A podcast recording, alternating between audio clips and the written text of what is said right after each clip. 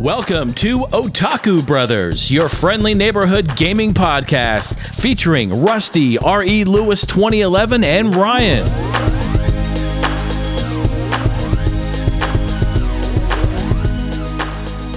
Hello, everyone, and welcome to episode 53 of Otaku Brothers. My name is Rusty, and today is Sunday, 9:40 a.m. I'm joined by my forever co-host, God of Golf, Ryan. What's going on, man?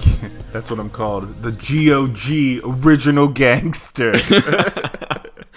Ryan and I went golfing yesterday because he has a scramble with his uh, his workmates, Uh, coworkers. supplier. Oh, your supplier. Yeah. Okay. And I don't want to look like a fool, but I have a month left. so well, I as wanna long as you prep. crush it 255 yards like you did in the last hole, you should be fine. Yeah, I was looking at that. The the women's PGA. That's like a good hit for a Mm-hmm. drive. Guys are like 270 to like 320. So I have some ways to go, but I I can hit off the ladies' tees. Yeah, well, you crushed it um, multiple times, and I would say on hole 18, it was actually relatively straight. Yeah, yeah. So, I'm getting better. It took me 18 holes, but so how was your week overall? Good stuff. Work, living the life, living the dream. Hate your job. Well, some of that, but mostly my car has been like in and out of the shop, so it's having trouble turning over. I just replaced the battery, and we were thinking it was like the uh, starter. Mm. Went in, tested it, completely fine, and then I think Thursday or Friday, I got it home, went to the gym, so it turned off, turned on fine. Then went to Kroger's to pick up some pizza and a steak, and it basically didn't start.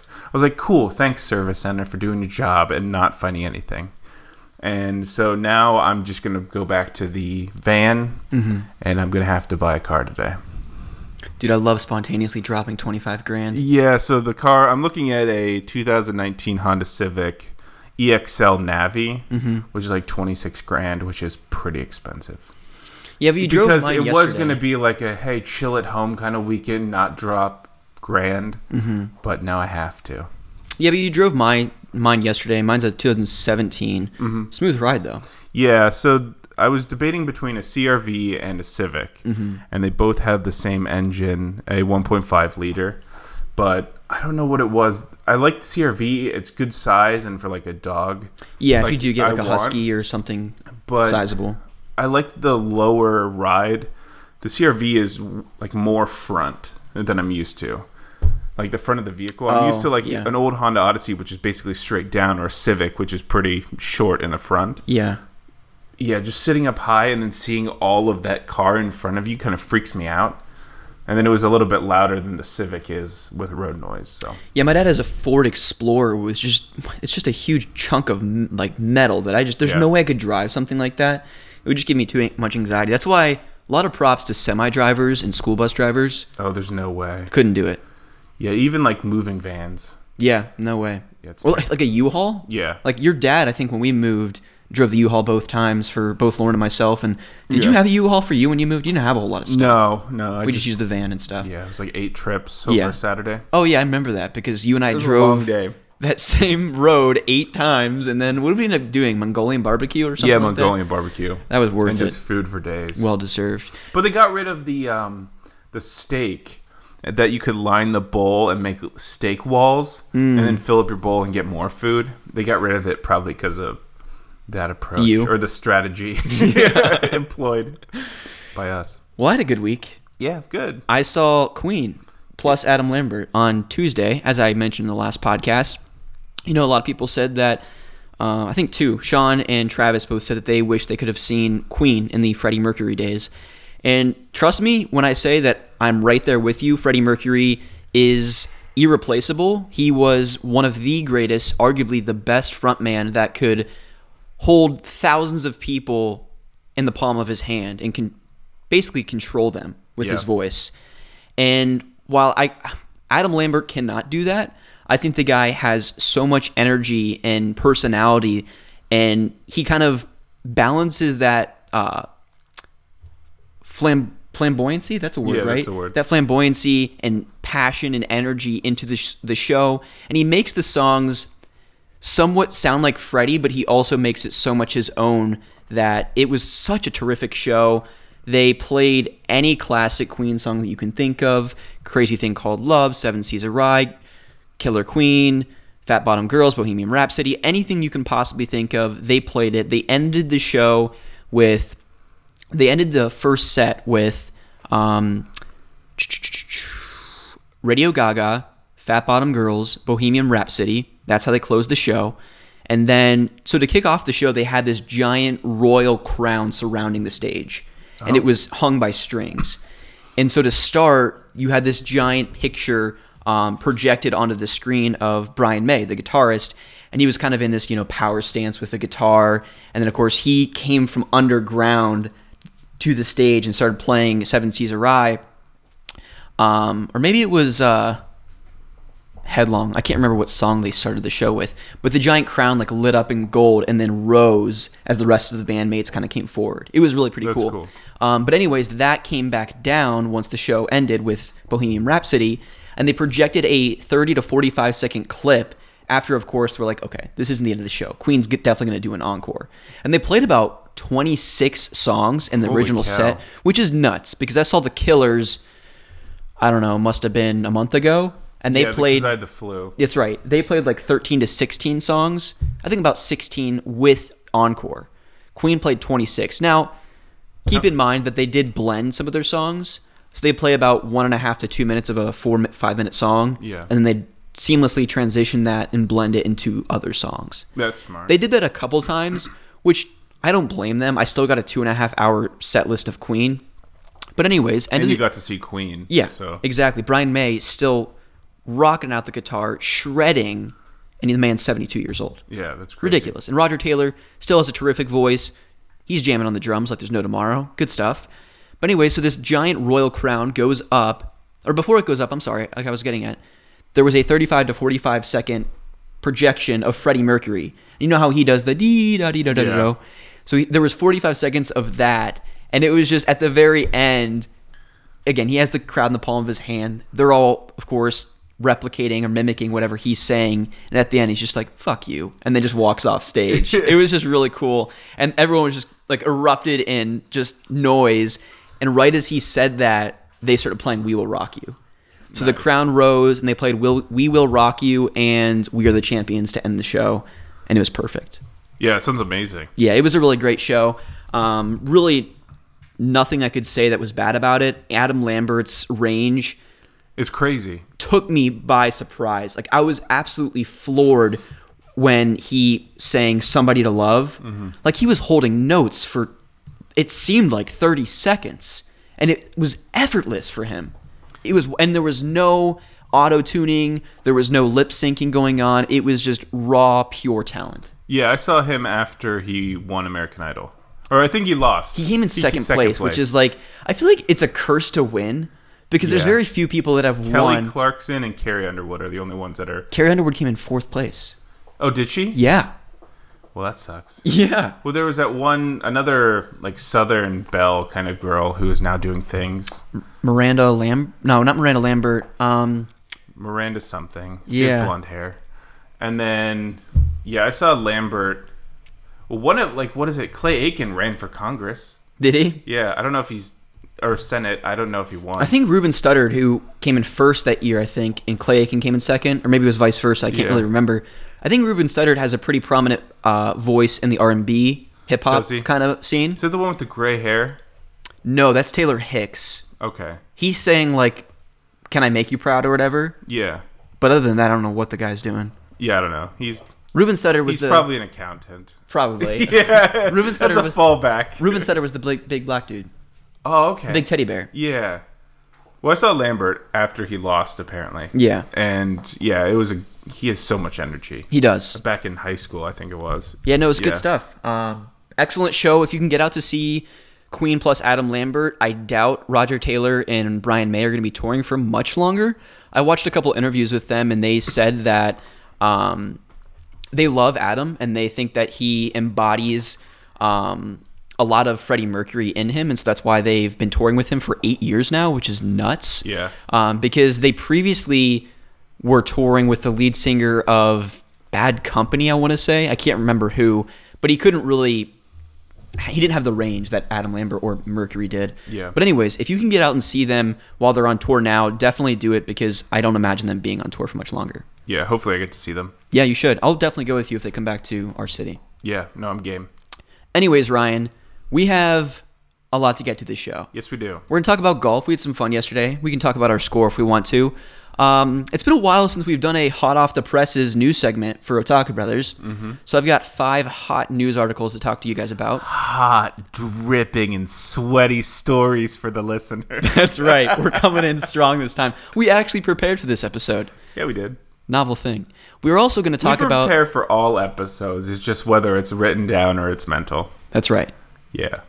We're also going to revisit the games we plan to play this fall because Ryan and I have shifted approach for the games we want to play because there's a lot of stuff coming, but there's also a lot of stuff that we have had newfound interest in playing. So Yeah. we'll get to that. The games we've been playing recently, we never forget about that segment. We've got 15 Instagram questions as of the last time I looked. Holy crap. I think eight of them are due to ChronoLink91. Alec, Okay. friend of the show. Tarker Yeah. on podcast. Check him out. Link in the show notes. We've also got an RPG extravaganza segment that we talked about last episode. Mm-hmm. So we're going to get to that. Rusty's retro recommendation 45 episodes coming. I Yeah. promise that we're going to eventually get to it. If you hear Scooby in the background, I apologize. He's joining us today, too. And then we're also going to do Special a s- guest, Scooby. That's right.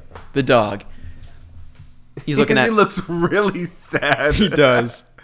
He's like, why? Why do you hate me? He'll lay down in a second. And then I was thinking about a segment last night. I put on a um a three hour RPG relaxing music set list and was just listening to that, drinking an ice cold beer, and prepping show notes for the show. And I also just had this epiphany that Rusty gets anxious late at night when he's trying to figure out something to watch. Yeah. It's no secret Rusty's a night owl, right? I mean, he stays up relatively late, uh, comparatively to his wife at least. Yeah. Because Lauren's typically in bed by like 7, 8 o'clock, 9 o'clock max. Yeah. Because she has to walk the dog at like four. She does. Yeah. So I have night duties with Scooby. But, anyways, I was thinking, you know, I go over to our movie TV show shelf, and oftentimes I'm like, do I want to watch this, that?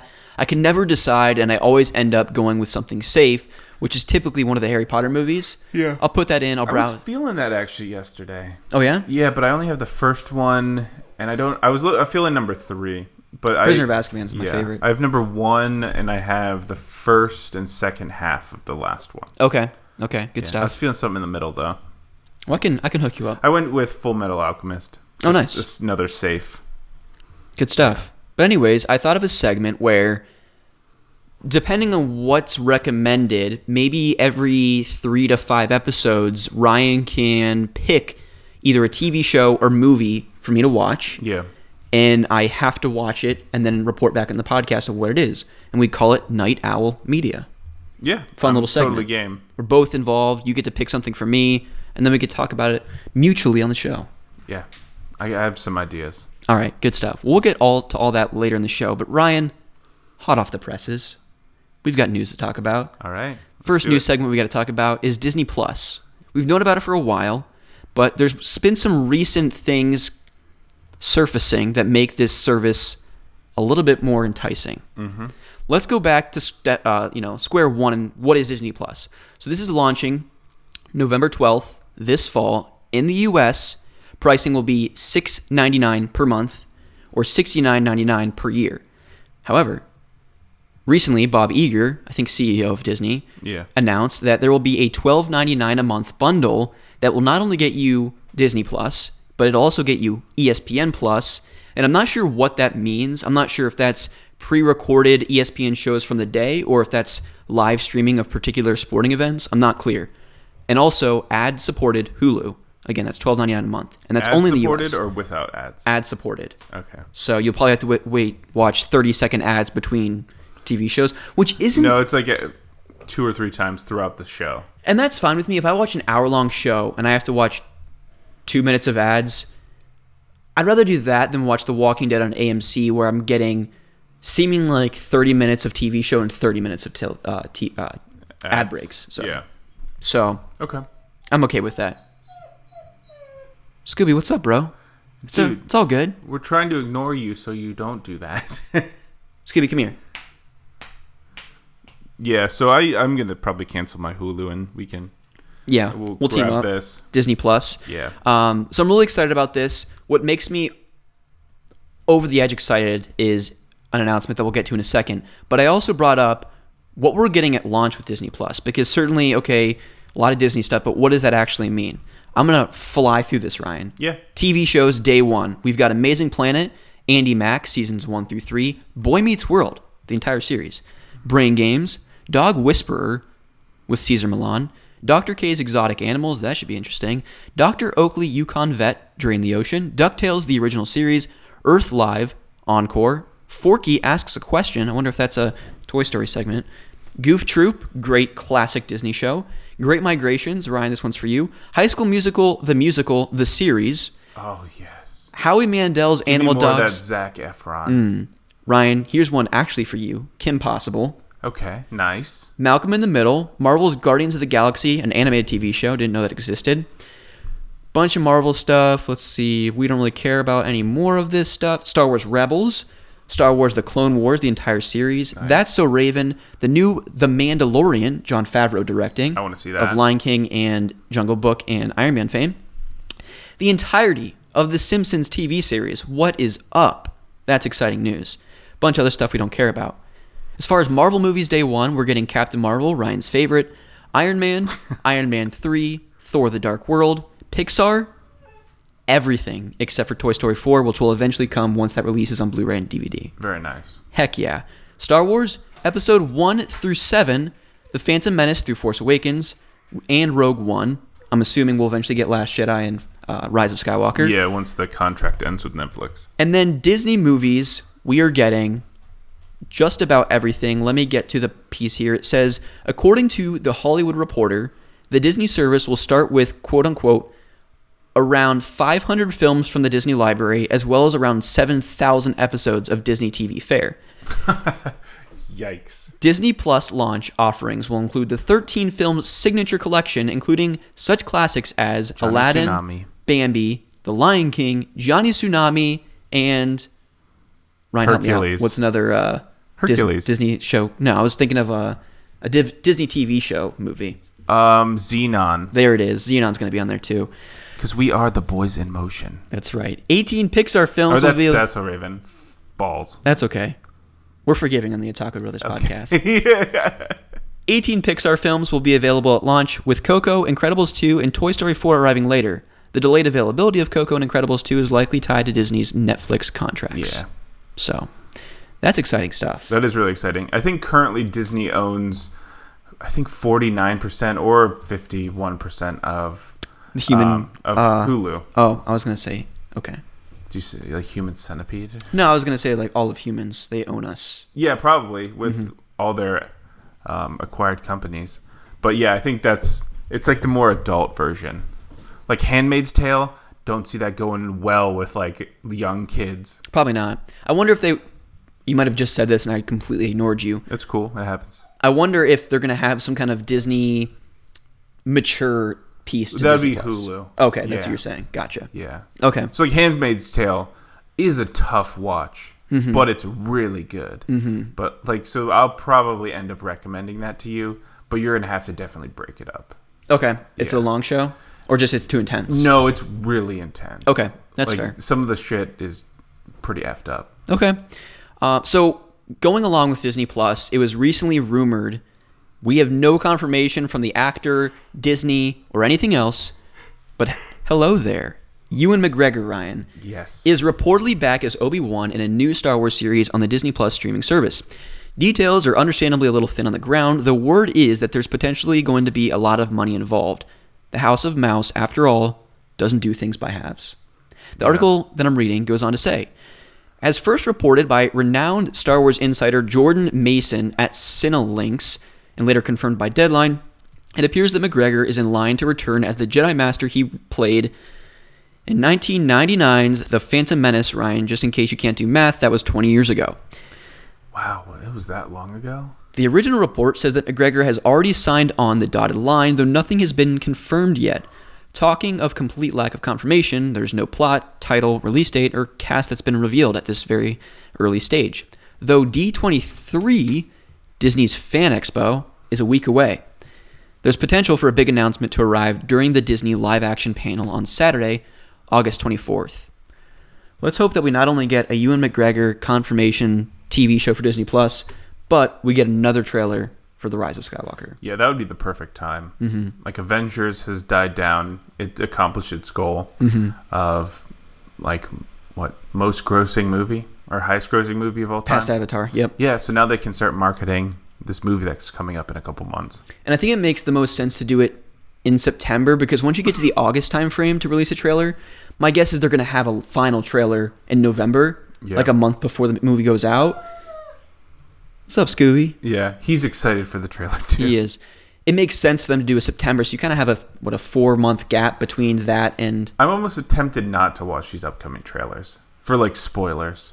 Like we saw the initial one where it's vague and like she hops over a, a TIE fighter and like anything now could potentially like ruin stuff. I think Disney and JJ in particular has been very careful with spoilers. I feel like the last Jedi trailer, Rian Johnson did a lot more teasing to make people think certain things were happening when they really weren't. Like when Rey said, "I need someone to teach me my place in all of this," and then you have Kylo holding out his hand. Now, technically, that scene did happen, but she that wasn't the dialogue that she had. That was the scene, of course, after Snoke's been killed, and he's Yeah. like, "Rule the galaxy with me." So JJ, I don't feel like did that with his trailer. I remember Force Awakens. Actually, this is funny. I've tried to go back and find this tweet many, many times, but I can't find it because I tweeted it back in like 2014 before The Force Awakens released.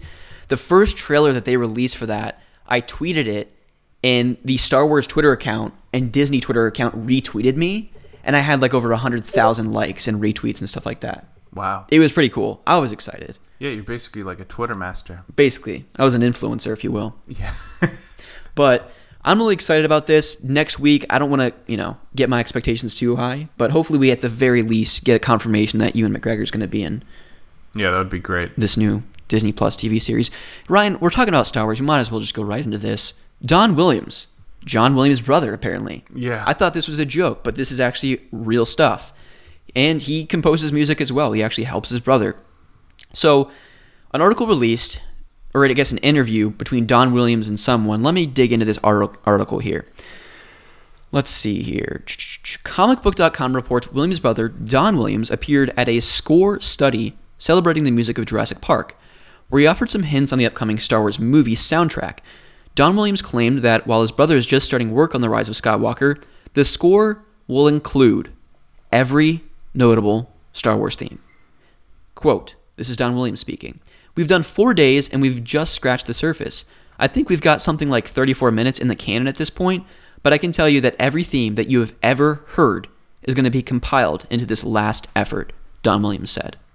Wow. According to Vice, John Williams announced that last year he will retire from scoring, quote, Star Wars after completing work on The Rise of Skywalker. Makes sense.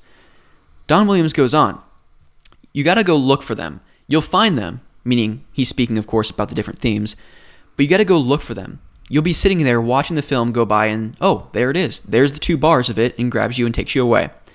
Now, what's really interesting is that he goes on to say that 135 minutes worth of music needed to be written for this movie. Yeah. Which is two hours and 15 minutes.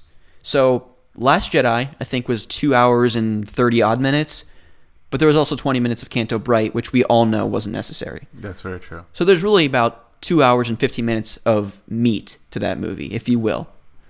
So, well, And the chase scenes were kind of. Well, I'm just trying. That's just music. So there's scenes without music. Mm-hmm. So it's at minimum two hours and 15 minutes. yeah.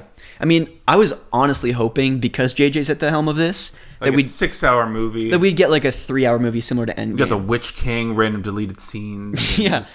Well, yeah, make it like a extended cut Lord of the Rings thing where you have like a Yeah. four and a half hour movie. I mean, if you're gonna have every piece of music or every notable theme in this film, and you're wrapping up this entire Skywalker saga that began in 1977, I think it makes sense to do it justice and certainly cut the fat. I don't want a bunch of filler, but if you're gonna do the entire saga right and do justice for all of these characters over the course of these eight previous films, first of all, it's it's a massive undertaking that I don't know how JJ's doing, but Um, I just think you got to have a long movie, Yeah, you do. three hours at least. I'd I mean, if Endgame is three hours, and Yeah. that's the wrap up of a crap ton of films, this one should be a long, like, well thought out. and I understand you don't have as many moving pieces because with Marvel you have like forty prominent characters, and with this you really only have like Luke, Leia, Rey, Kylo,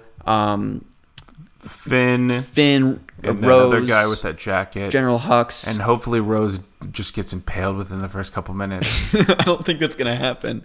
No, maybe like the opening minutes so nice. is Kylo truly turning to the dark side and just forced lightning and forced choking Rose Tico. oh god, and then like snap her neck, Or like, maybe- in the um, inheritance. Maybe- every time I hear a click now, like I think of inheritance. First of all, it's called hereditary. heredity. It's hereditary. Heredity, I don't think is a word. what? I don't think heredity is a word. Hereditary is the name of the film. Heredity? Hereditary. Say it with me, Ryan. Hereditary. Hereda? Terry. Terry. There it is. Yes. Every time I hear a click now, I think of that. Like I was at work and then like I just heard it written and I was like, crap. They're here. Yeah. Anyways, all of that to say, I'm super pumped for Star Wars: Rise of Skywalker and Yeah. potential um, Obi Wan TV series. Ryan, we got some other quick news articles I want to go through here. Yooka-Laylee and the Impossible Lair. Yes. Of course, the sequel to one of my favorite games from this generation, 3D platformer made by Playtonic Games, which was kind of an offshoot of a lot of the rare Banjo Kazooie team. We got a release date. Oh, nice. It's coming in October. I couldn't find the exact date. For some reason, I want to say October 18th. That could be completely wrong. I didn't watch the new trailer just because I don't really do this with movies a ton, but with games that I'm really excited about, I don't want to know too much because Grant Kirkhope and David Wise are returning to do some of the music for this game, and I don't want to hear that music on a 30 second teaser trailer on YouTube. Yeah. I want to hear that in my living room with the controller in hand, hearing it for the first time because that's how I played Yooka-Laylee. So um, it's coming in October. That's added to my list of things to play. Super excited. Scooby is as well. So Very nice. 2D platformer, two and a half D. Once you're in the overworld, it sounds like there's some kind of isometric 3D platforming going on, but I'm super excited. About it. Was the That'll first be. one 3D? It was, yeah. Okay. So go back or very retro kind of feel mm-hmm. to this one. Yeah, that'll be good. And staying in line with the 3D platformer, Ryan, A Hat in Time is coming to the Switch and it's getting a physical release. Actually, this is coming on October 18th, so Impossible Lair, I'm not sure the exact date, but it is coming in October. Very nice. Have you ever heard of A Hat in Time? I have not. Okay, so this came out two years ago on PS4, Xbox One, and PC. And I was watching some videos last night, and why I've not played this game is baffling to me, especially when I was so hot and heavy about Yooka-Laylee at the time. Yeah. But what this is is you play as this young girl who is collect going through all of these different worlds collecting hourglasses for her spaceship or to power her spaceship. And the reviews I was watching, the gameplay footage I was watching, all of the levels and worlds and subworlds looked incredibly unique and varied from one another. The platforming looked top notch. It just looked like a fun, charming, whimsical little 3D platformer. Yeah, it looks pretty cute. and I'm pretty sure you can get it on PS4 for like 15 bucks, Mm-hmm. maybe 30, downloadable. But it's getting a physical release on Switch, so I might get the physical release. I'm not sure yet. Yeah, I'm a fan of physical releases. Mm-hmm. I don't know if I'm old school or like for games that I know I'm going to keep forever. Yeah, I digital is not the same at all. it's not. I mean, especially when I go, I see my PS2, PS1, and 64 collection. Um, especially PS1 and 2. I love picking up the cases, the jewel cases, and the PS2 cases, and looking at the back of the box and reading the the whatever dialogues on there, seeing the pictures, and just being overwhelmed with nostalgia for some of the certain games that I have in my collection. Well, you can look over and instead of scrolling through a menu of like, oh, what thing should I re-download? It's you look at your bookcase and you're like, oh, which one of these games scroll through mm-hmm. do I want to play and pull it out and that's there's something to something nice about it. I agree. I agree. Last quick little news article here. I was very vocal, I think last episode, about how much I hated Wolfenstein Youngblood. Yes. Now, again, if you're the first time listener here, you'll know, or you're, you won't know, but you'll know now, that I love New Colossus and New Order. It was kind of this revival of Wolfenstein series, BJ Blazkowicz's character. Youngblood, you of course play as his two daughters, and it's set a little bit in the future from New Colossus. Bethesda and Machine Gun Machine Games have have a patch for this game. Nice. Things that should have been here day one, Ryan. I'm gonna go right down the list for you, real quick here, and it's actually caused me to pull it off of the pile of things to sell and the pile of things to beat. So And here- then sell. and then sell immediately. No, literally. That's One boss left. That's what I'm doing. So they've added the ability to pause the game in offline mode. Wow, what a novel Cool. concept! The ability. To, Thanks, 1990s. yeah, the ability to pause. What year are we in? Difficulty adjustments across the board, including boss fights. Wow, thanks. Now I'm not going to be like 1980s. throwing my controller at the screen anymore. They addressed the feelings of some players that enemies feel like bullet sponges.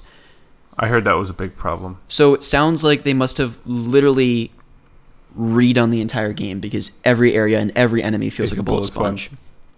Additional ammo throughout the game, that's a godsend because I feel like I would never had enough ammo. And probably the best, enemies will no longer float midair during the Lab X mission. What? so you'd literally be walking through this corridor or this area, this warehouse, wherever you were in this lab, of course, Lab X, and just be having people floating around, shooting you. Is it zero gravity or no, they space? they're not supposed to be floating. Okay. We're on Earth. It's not like plot. no, this is just poor game making. Oh, okay, Yeah. cool. Like we're we're okay with like the ragdoll physics and death because they're hilarious, but like random flying enemies, eh, You probably should fix that. yeah, Cool. loses some of the charm. Well, that's all the stuff that's hot off the presses for me, Ryan. Also, they um, EA did um, crazy monetization for uh, Apex Legends. Like there's like this axe, and it basically cost 170 dollars. Yikes. Yeah, so people are pissed. So I think they just patched that to make it like 150 dollars. Oh, what a bargain, guys! Yeah, Run your nearest sale. PSN store right away. No, you can now buy it with like in the store with regular earned currency instead of having it was purely like buy loot boxes with these like elite uh, cosmetics to get this legendary cosmetics. Like so, once you got all 24 of the elite that you had to buy, it allow opened up your ability to pay $35 for a skin. That's stupid. Yeah, it's pretty stupid. Yeah, I'm never gonna play Apex Legends. Yeah, me so neither. good stuff. Well, Ryan, do you want to get into the games we plan to play for the fall? Yeah, sure. Do you have your list ready? I have it mentally ready. All right, well, go for it, dude. Yeah, so in about a month we have Borderlands 3 coming out. Mm-hmm. So I'm not sure. Um, after going through making these RPG lists, I really want to play an RPG, mm-hmm. and I don't know if that's trying to get closer to the platinum on Skyrim on my main, like my main character on the PS4, or what. But I want to play something for a little bit. I still have Tales of uh, Vesperia to play before Borderlands, and then after Borderlands, Ni no Kuni comes out like a couple days later. So I think you're pushing it to December. Yeah, it's it's gonna be a December game. I feel like I'm gonna love you know when it's December. I can open up my windows, see the snow falling, and just get lost in a grand JRPG. Yeah, I'll probably do the same. So then um, November is going to be Pokemon. Yes. Which is going to be a lot of time spent in that. Um, and then December will be because that'll last a month or two. Yeah, yeah. And then December will be Ni no Kuni. Good stuff. That's a solid list. So let's. uh And I'm not following the schedule apparently at all that I made a long time ago for that one episode. That's fine. I'm not either, and that's what I'm about to go through. So in May, I'd originally planned to play Spyro Reignited Trilogy, at least one of those games, and I ended up beating the first one. Modern Warfare Remastered, Battlefield 4, I beat both of those. Bubsy Paws on Fire, that game is utter shit. I'm not going to finish that. It's basically a um, uh, endless runner game, and it's just terrible. I'm not going to complete that. It was didn't do the character justice. It was rushed, piece of crap. It was just a quick cash grab. I can't believe they thirty dollars for that. God of War on the PS4. I never got to that. Um, that's on my list of games that I would like to play this year, but I'm not sure I'm going to get to it, and I'll come back to that list in a second. Uh, Hellblade Senua's Sacrifice. This is a relatively short game. I think it's about six to eight hours. I moved that game to October because it addresses a lot of um, mental, psychological health issues, and it's creepy as all get out. And it just seems like a game that's fitting for October. Yeah. So didn't uh, fit the bill for. Or I guess it did fit the bill for October, but I just haven't gotten to it yet. June, July, I ended up finishing Yoshi's Crafted World, Marvel, Spider Man, Batman Return to Arkham Asylum, Sly Cooper 1, Kirby's Extra Epic Yarn. Relatively successful for that those June, July, but I never went back and completed Banjo Kazooie and DK64. Okay. I'm okay with that. I beat a lot of games. It's all good.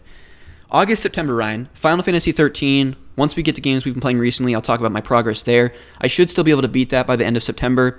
Wolfenstein Youngblood, I don't imagine that taking more than an hour since I'm on the final boss, and hopefully the balancing that they've done there is allows me to beat the game. My goodness, please.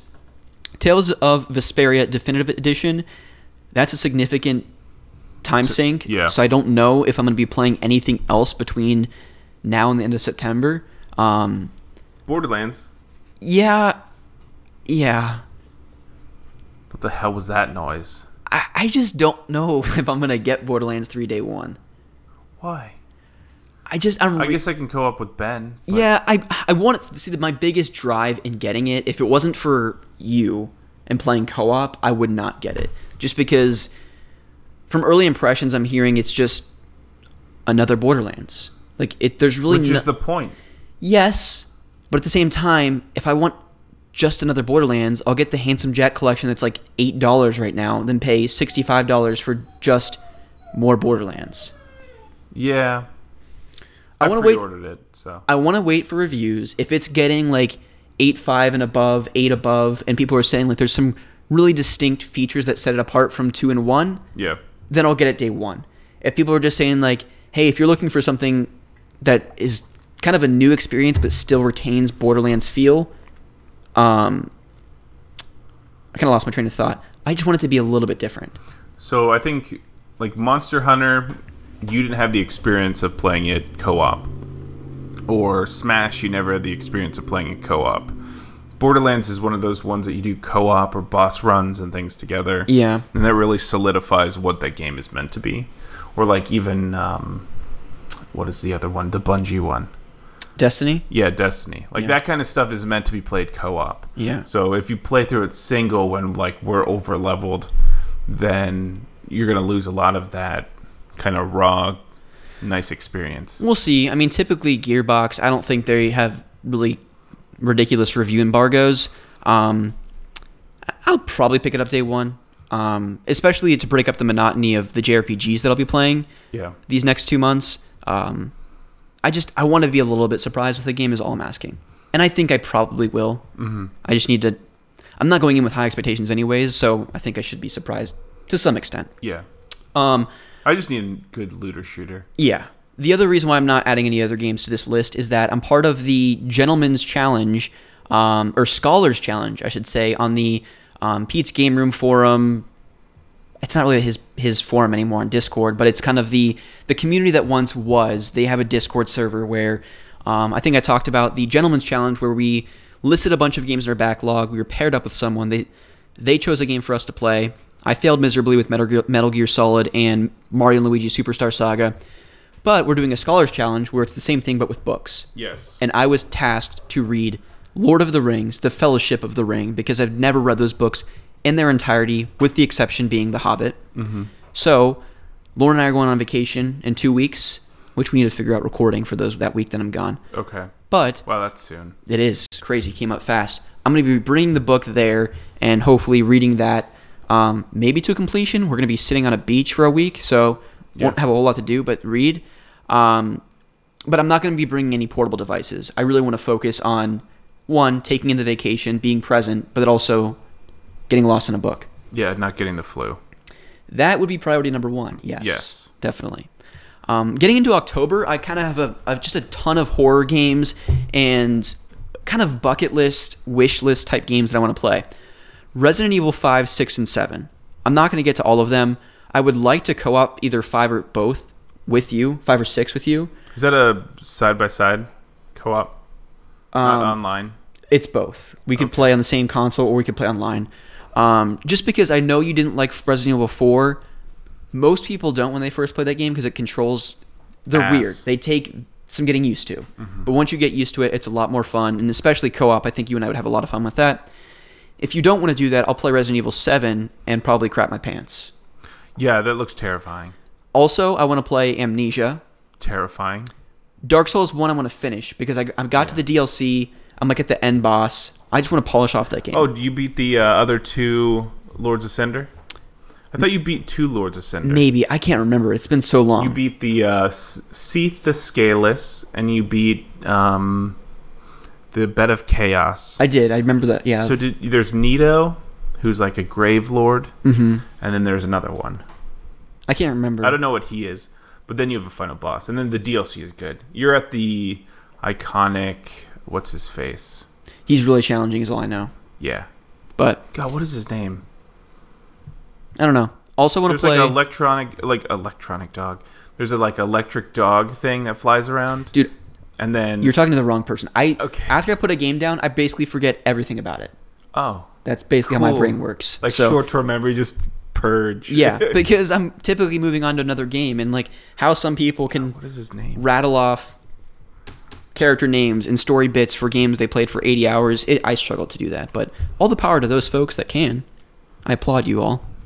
Also want to play Hellblade Senua's Sacrifice. I talked that I moved it to October. I really want to finish this game. I put about an hour and a half into it. Really unique experience.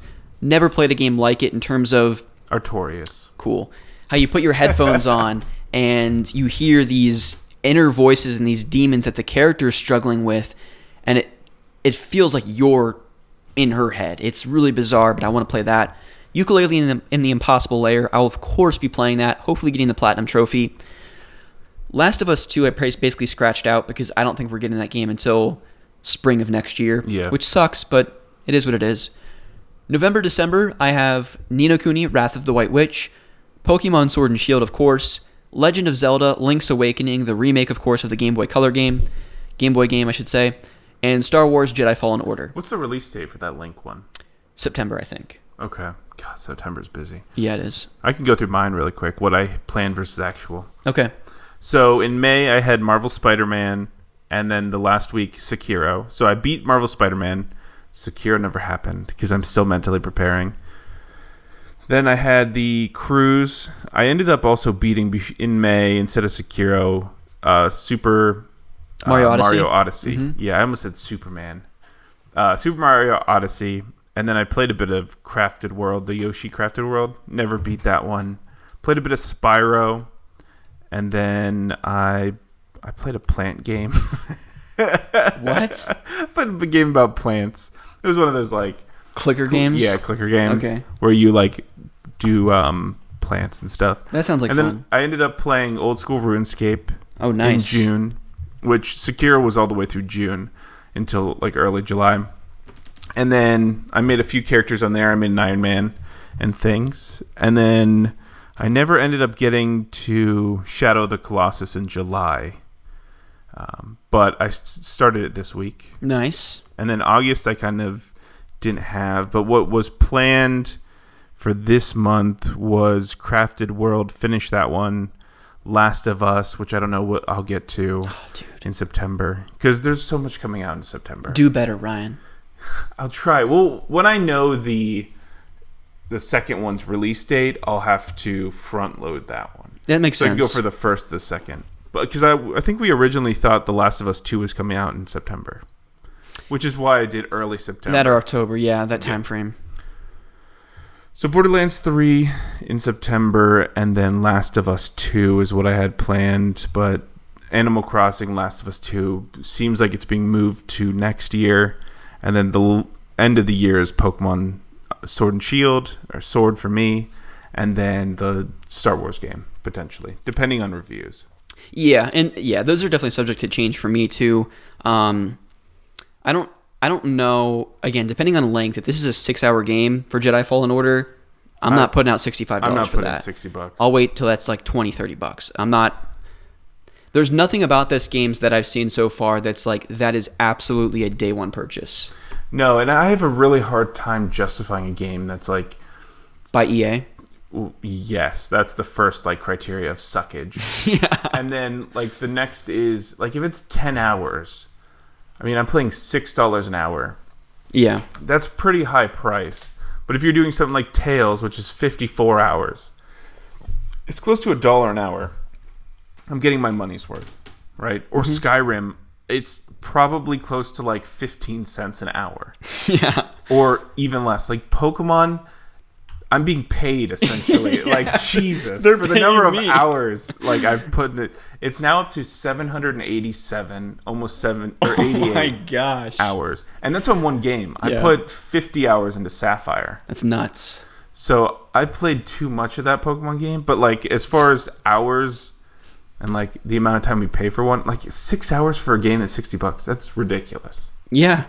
Yeah. EA, like I wouldn't put it past EA though. Like that's the sad thing. No, then they'll ask you to pay for more stuff. Yeah. like DLC, six hundred dollars and your firstborn plus half your house that we're gonna live in and try to come up with more loot boxes. That sounds like something they would do. yeah. Ron, I gotta blow my nose. Can you entertain the listeners for a second? Yeah. So do we want to move on to the next segment or do we want to go through golf? Um, yeah, talk about golf. So we suck at golf, and it was pretty apparent. Um, we went out and had an eight twenty-seven tee time. We got uh, jumped around between the first and the tenth hole, so we were kind of disoriented, which is why we whiffed our first tee or um, hits off of the first tee. Um, we were with a brother and his son. The brother was like maybe tw- eight, late twenties, and the son was probably middle school. We're like, oh, this is this will be good. Like he's gonna go off the f- like front tees, like the senior tees. It'll be good. And then the brother was like, oh, he's gonna he's gonna beat us all. Yeah. And uh, yeah, he did. He birdied the first hole, Yep. and His- we got a bogey. He probably hit like a twenty foot putt too for his birdie. Yeah. Like it wasn't like oh And the, the brother was like, yeah, he usually doesn't get those, like trying to make us feel better. Yeah. Like trying to help us cope that we suck. yeah. Um, so our handicap by the end was plus 15. That's pretty damn good. Yeah, on a course that's 72 par, we hit 87. You know, I was actually talking to my dad yesterday. He said, "Hey, how'd the golf game go?" And I said, uh, "We hit a plus 15. I'm a bogey golfer." And he's like, "I've never hit in the 80s before." So I was like, "You know what? I feel pretty good about myself." Yeah, I mean, I almost birdied a hole. I whiffed the putt from like two feet out on a par three, but yeah, but that that drive shot was pretty good, man. Yeah, was it was nice. I was really happy with that. Yeah. Um, so we had two double bogeys, and we had five pars. I think that's pretty good. Yeah, I mean, we're basically gonna, you know, go I mean to the we- PGA's. yeah, or yeah, the ladies PGA That's probably the more. or the senior PGA. that's definitely accurate. yeah, that's yeah, way better. Um, I mean, for not playing since like last year. I mean, you played in a tournament, right? I played about a month Golf. ago. Yeah. yeah. I haven't played in like year. I think that's pretty good. Like plus 15. I mean, we were shooting for at best a bogey on every hole. Yeah. And the the only reason we were happy with or we needed pars was because we got double bogeys Yeah. on a few.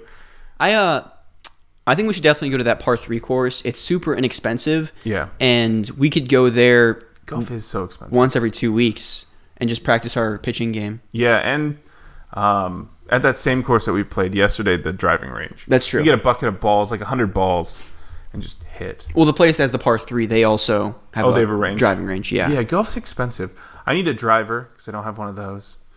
Um, But it's a hobby that you should really pick up. Like I mean, for especially for business, you kind of need it. You Yeah. don't want to look like a fool. Like, oh hey, let's talk about your products as I triple bogey this hole. yeah, and you have a beer in your hand and you're chilling and it's a good Yeah. time, you know? yeah, but it was a good. It was a lot of fun. Yeah. I we were completely dead. You decided not to eat.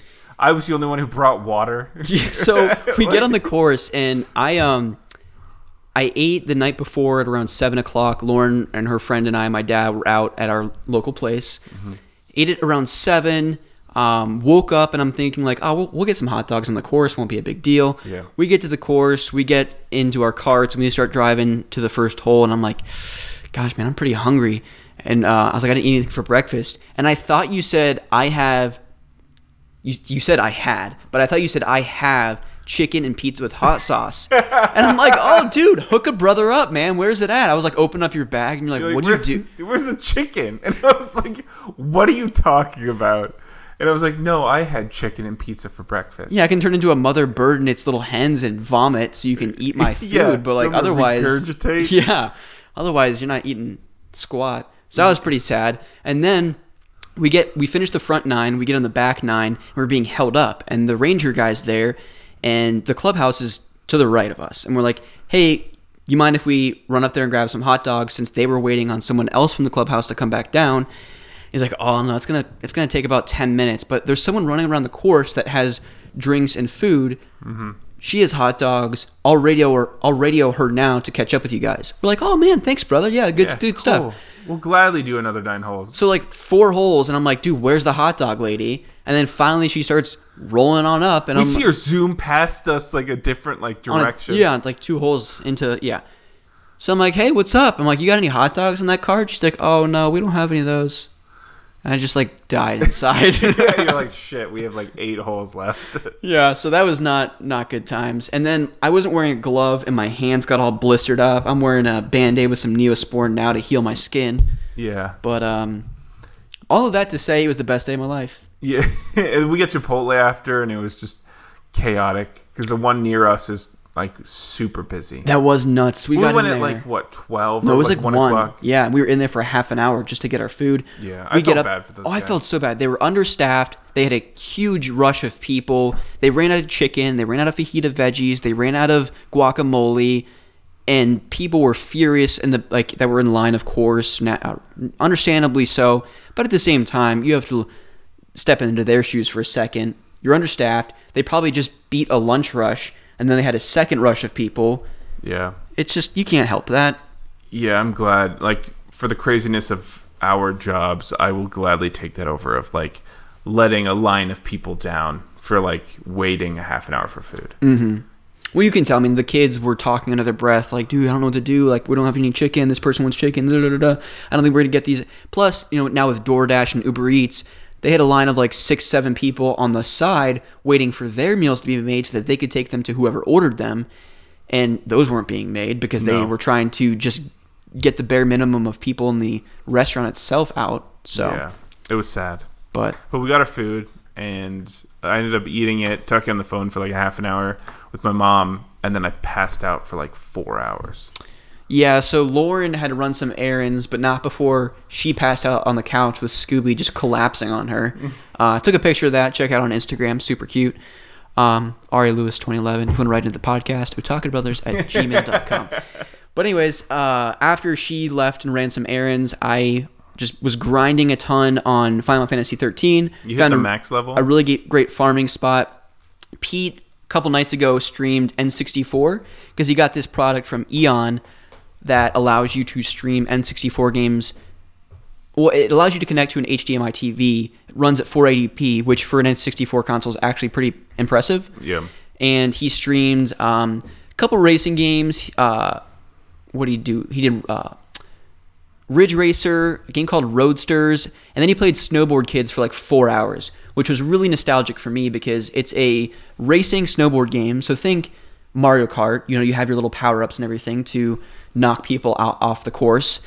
And the music is just spectacular. And I never had the game growing up, but my buddy Scott, who always had things before me when it was whether it was the N64, the Game Boy Advance SP, yeah. he was cool. basically he was always the one that led me to get certain consoles or Yeah. games but snowboard kids i never actually had but the music's terrific in that little game Yeah, So- nice. um And then you beat a cool. Or do we want to transition into? yeah we can get into the games we've been playing recently i think was there anything else i had on my list here no it was games for fall games we've been playing recently yeah so i think last week i was through chapter four or five on final fantasy 13 about eight ten hours in i'm about 24 hours in right now I just finished chapter nine where you beat uh Berth Bar- Berthander what the heck is his name? Barthandelus for the first time. This old man that turns into this mammoth machine thing. Um it's actually not a very Puberty's rough. For it some is, Of us. yeah. And sometimes you don't hit it until you're in your seventies. Late onset. yeah. Puberty. We call those guys late bloomers. But anyways, he's this mammoth machine of a boss where you have to knock off the like four pieces of his armor and then you just go ham on him the character himself. This is when the battle system in Final Fantasy 13 gets so fun because it becomes more of a strategy rhythm game than it is a turn-based RPG. Mm-hmm. Because you're switching between these paradigms and some of them like if you want to get the game rewards you for how quickly you, you defeat enemies and bosses, and you're graded on a scale of zero to five stars. So the faster you defeat the boss, you get more stars. And I'm not sure if that's associated with more experience points, depending on you if you get zero versus five stars. Yeah. I'm not sure about that. But I unfortunately was following the guide and still got a zero stars out of five. Keeping in mind that I hadn't gotten less than five stars up to that point. Okay. Um, let me take a swig here. So you get zero XP. No, I don't think I got zero XP, but I probably got less than what I could have gotten if I got five stars on this battle. but he's a really fun boss fight because you have to quickly switch to this hero's guard or something like that. Hero's charge. I forget what the actual paradigm name is. Because once he once you get the flag that he's do, going to do the attack called Destrudo, it could potentially wipe out your whole party because he fires like tons of little missiles that Yeah. can knock out everyone. So you switch to this paradigm where one person's healing. Snow, if you have him equipped, is casting Veil, which is a status enhancement to protect your characters, and Fang's the commando, so she's still um, attacking the enemy. And just before you have 25 seconds from the moment that he says he's going to use this ability versus before he executes it, that you have to switch to another um, paradigm. I think what is it? Not stability, solidarity, which allows. I think it's um, lightning's a commando, Fang's a Ravager, and Hope heals. And I'll get to the more details about the battle system later on in the show when we talk about our RPG extravaganza. Yeah. But all that to say, it's a really fun boss fight. It becomes much more of a rhythm game if you want to beat him faster. You can do all out a relentless assault um, to kind of speed up the battle, but you have to be careful because again, his Destrudo ability can really knock out your party quick. Yeah. So the the star system is for rarity of drops. Is it? Yeah. You just looked at it. Yeah. So I think if you get zero, it said shrouds. Is that a thing? Yeah, it is. Yeah. So for rarity of drop, like five star, gets you a better chance of getting a drop. Interesting. Okay. Well, that makes sense because the place I was farming, you got these two materia, and again, I'm terrible with names. I don't remember things. Um, they didn't do a whole lot to enhance your character as far as leveling them up, but what they did do is if you sold them back in the shop, you can get some mad money. Yeah. So once I farmed this place, I had like 60 of each item and ended up getting like it's called a gil in the in the game, Yeah. but that's the currency. Um, I must have got like 80,000 gil because I farmed the area so much. Wow. But anyways, I made it to chapter 10. This is just before the game opens up kind of on the earth like setting where you have those giant dinosaur looking creatures traveling around. Ooh. So, looking forward to that. I'm about like I said 24 hours in, but this is when the game really becomes Final Fantasy, um, so to speak. It really opens up. There's a lot more freedom to explore, do side quests, tackle monsters that are just behemoth beings, just gargantuan creatures. Um, and some of these battles can take as much as 30 minutes, depending on how good you are with the paradigm shifts. Or an hour and a half in Final Fantasy 15 with the turd tortoise tortoise mountain. That's the thing. Yeah. It takes like an hour and a half if you're hacking away, or there's like some ring that you can insta kill him. Huh. Okay. Yeah, that's all I know about Final Fantasy. I've yeah exhausted my facts. Good stuff. So I'm looking forward to continuing to play that this week. Lauren is actually going out of town for work Tuesday through Thursday. I think she'll be back Friday. Mm-hmm. So that means lots of late night walks with Scooby, lots of Final Fantasy 13. I'm also going to get my grunt on. I want to get back into working out a little bit more. Yeah. I was working out Friday. Feel good. And feel our, strong. our friend is moving back, right? Dylan, he's moving in tomorrow. We're grabbing food if you want to join us. Oh, very nice. So yeah, um, and then when is the uh, dog training? Is that Tuesday or Wednesday? that's Wednesday night, Okay, six o'clock. I'll be there. PetSmart. You'll have to give me directions, but yeah. We can drive together. okay. Yeah. Cool, You'll, you can sit in back with Scoop. Dude. It's gonna be a good Wednesday. He's he's a great little car companion. He's very calm. So good stuff, Ryan. Well, what have you been playing this week?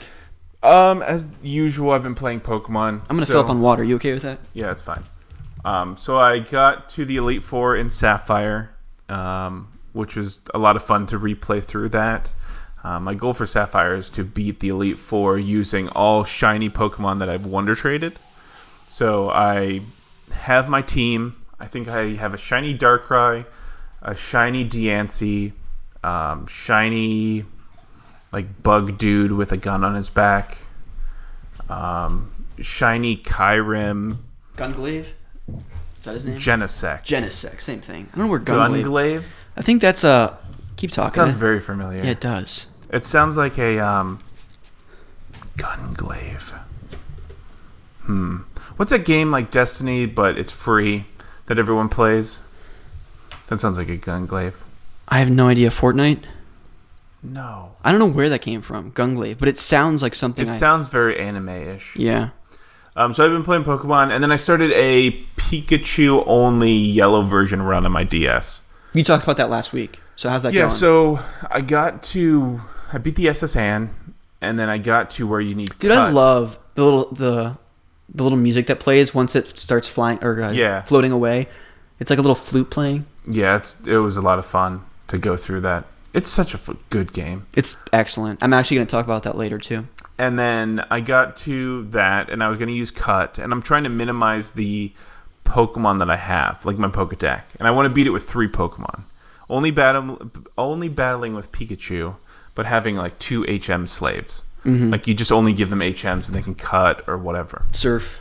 Yeah, so I realized I needed uh, a slave for um, Fly. cut Oh, because you have to get cut into the electric gym in that city, and then also to get to the fourth Lavender Town. what a creepy place. It, it's terrifying. So I needed a Pokemon. I did a lot of like which which are good Pokemon, and they're ba- a lot of the guides were based off of Red version, so you could get a I think it was a pincer or something that you were fishing, but a lot of it was Route 12, and I wasn't there obviously. So I restarted because I didn't Oh. accept that Charmander. Crap. Yeah, I didn't accept the Charmander up there because I'm like I need to minimize my Pokedex. You get a free Charmander in yellow version. Yeah. Really? Um, so once you go up that bridge above Misty's, he's off to the left, and he's like, "I'm about to release this Charmander. Do you want it?" And I said no because I didn't want it because I wanted to have one. you Pokemon. bastard! You're just as bad as that guy that left him out in the Well, I didn't abuse him. I just said I didn't want him, and he'd go back to the wild nicely. okay. Yeah, and so I beat the Rock Gym, or I beat Brock, went through everything again, accepted the Charmander, went through the S.S. Anne, taught him Cut, and Charmander's good because he can learn Strength and Cut, Mm, hmm which you need another Strength Pokemon. The only other really one I need is Surf. I can deal without Fly. Can you? Yeah, That's it's a hell of a lot of travel. pain in the ass. But I mean, you could get a few of the Pokemon that could learn um, cut, strength, and surf. Can Charizard learn fly? Yeah, but I don't want to get all the the Charmeleon and the Oh, Charizard. you can't level them up. Yeah, I, I can't train him Dude, that's a pain in the butt. I don't know why you're doing this to yourself. because I will. because Ash only uses Pikachu for literally every battle, and I'll see if I can do it. Oh, because you're like, dude, that's a TV. Okay, whatever. I'm not gonna argue with you. Yeah, well, because he won the Brock gym by like using water from the uh, like anti or the fire extinguisher system. Mm-hmm. So he didn't actually beat it. Was that your approach when, in the yellow version as well? I tried. I, I was like, oh, how do I target the sprinkler system? and I wasn't able to.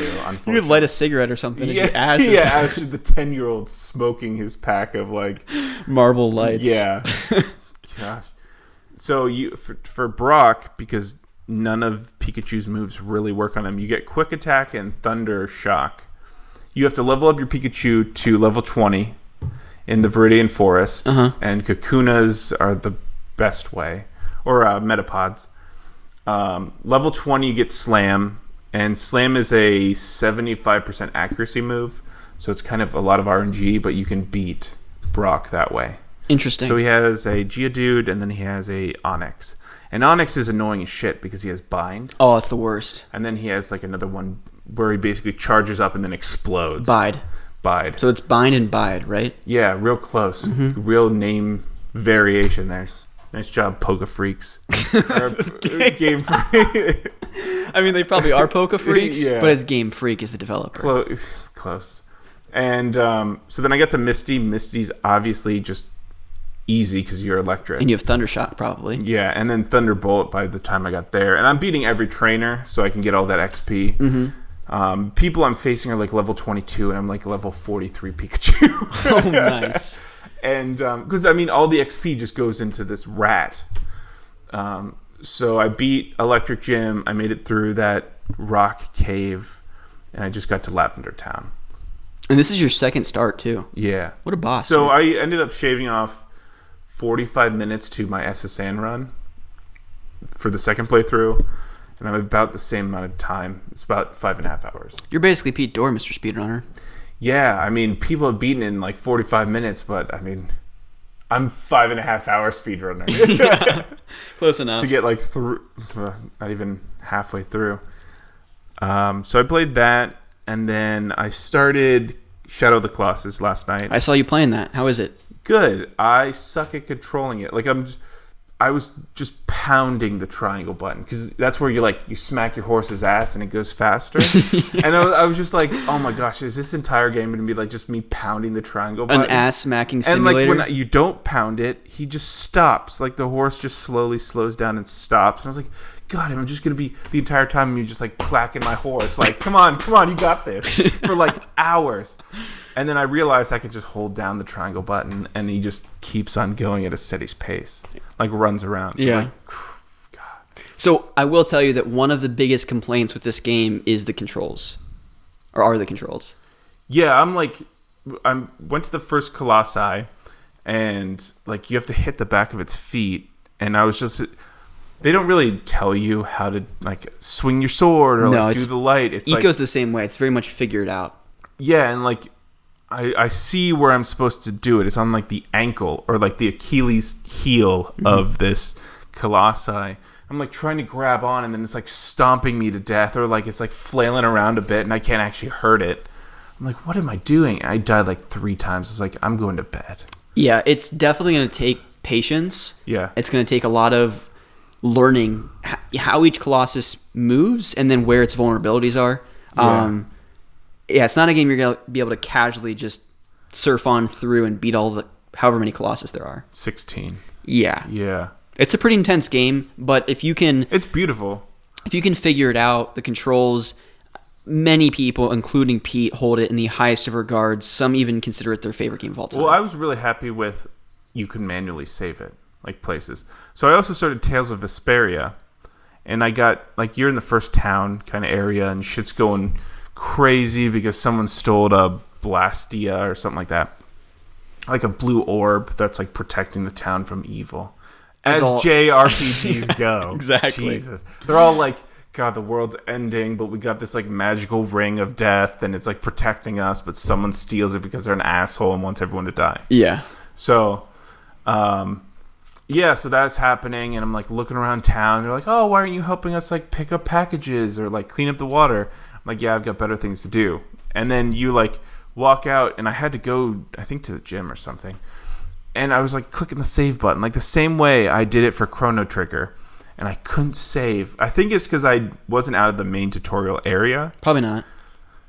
so I had to lose all my progress. Yeah. So I lost like got like 30 minutes of time. Yeah. So I'm gonna have to redo that. But like, I appreciate games that allow me to save, even in starting areas. Yeah, I think, yeah. So to your point, Shadow of the Colossus is not a 60, 70 hour experience. Tales of Vesperia, they they anticipate you when you play this game, you're sitting down for two to three hours at a time playing it. Um, so when you're in a tutorial area, it's going to take you 30, 45 minutes to get out. That's just expect that with JRPGs. All of that to say, I think it does get to a point. Again, it's been six, seven years since I've played this game. Gosh, I'm getting old. Yeah. Played that in college. Anyways, Well, I remember seeing Phantom Menace in theaters, and apparently that's 20 years old now. Yeah, I, I remember seeing it in theaters too. Anyways, I believe it gets to a point where you can pretty much save everywhere and anywhere. Yeah. So It'll get there. I just have to. I'll probably do that after I try to see if I can buy a car today. Sit down and play that a bit. you should. I think it, it'd be once you get into the groove of things, it'll be very much like Ni no Kuni for you, where Yeah. you can kind of mindlessly watch a TV series and grind a ton, like endlessly. Yeah. See, I want something that I can grind. Get I like. I did buy a cape, and like this is one of the things we're going to talk about in the RPG stuff. Are you But like, planning on LARPing? Like what the? F- you you bought a cape? yeah, I bought a cape in the game, Oh, I thought like you were just prancing around your apartment in your like white dude. whitey I want to be tighties. and- Lance, the dragon trainer Okay. from Pokemon Ruby, and um, so I tried to put on my character, and it didn't change his appearance. Like that's one of the big things that I oh, love. Oh, yeah. I see. I don't remember or recall if with with Vesper- Vesperia, but yeah, I don't think your appearance changes. I think Yeah, your I- weapons might. I don't know. Maybe I, I just I was like, dude, maybe I get a cape like I put on my dude, and I put it. I used all my gold for a cape because I was like, I'm gonna look fucking badass. I have a. Don't quote me on this, but I really feel like when you change your weapons, those change in combat. yeah, So kind of like the Kuni. I, yeah, I think it's very much like Ni no Kuni. It's like your weapon appearance changes, but your actual character does not. Yeah. So yeah, that's what I've been playing. So I'll probably play a bit of Skyrim and then some Tales this week. Nice. Yeah, I'll probably focus on excuse me, Final Fantasy 13 and then hopefully come back next week with impressions of Youngblood. My voice is like really struggling right now. Yeah, Let me take a swig of water. I also got two Kyogre, a Groudon, and I'm working on finishing two other birds, and then I max out my birds. Nice. So you can report on that next week. Hopefully I'll finish Youngblood. Yeah. We'll see. But I think it's probably time to move into the RPG segment, Ryan. Yeah. So before we get into the Instagram questions, because I really asked to tailor the responses from the audience um, around RPGs, kind of quickly laid the groundwork for what Ryan and I did. So last week I kind of pitched the idea that Ryan and I were going to kind of create from the ground up our ideal RPG experience. We kind of strayed from that direction and instead I was like, Ryan, what if we just pick a few different areas about RPGs and from those few different topics, kind of list our favorite RPGs under that category and then what about it makes it so special? And so I kind of broke it, we kind of broke it down into four categories, those being story, character progression, characters, and battle system.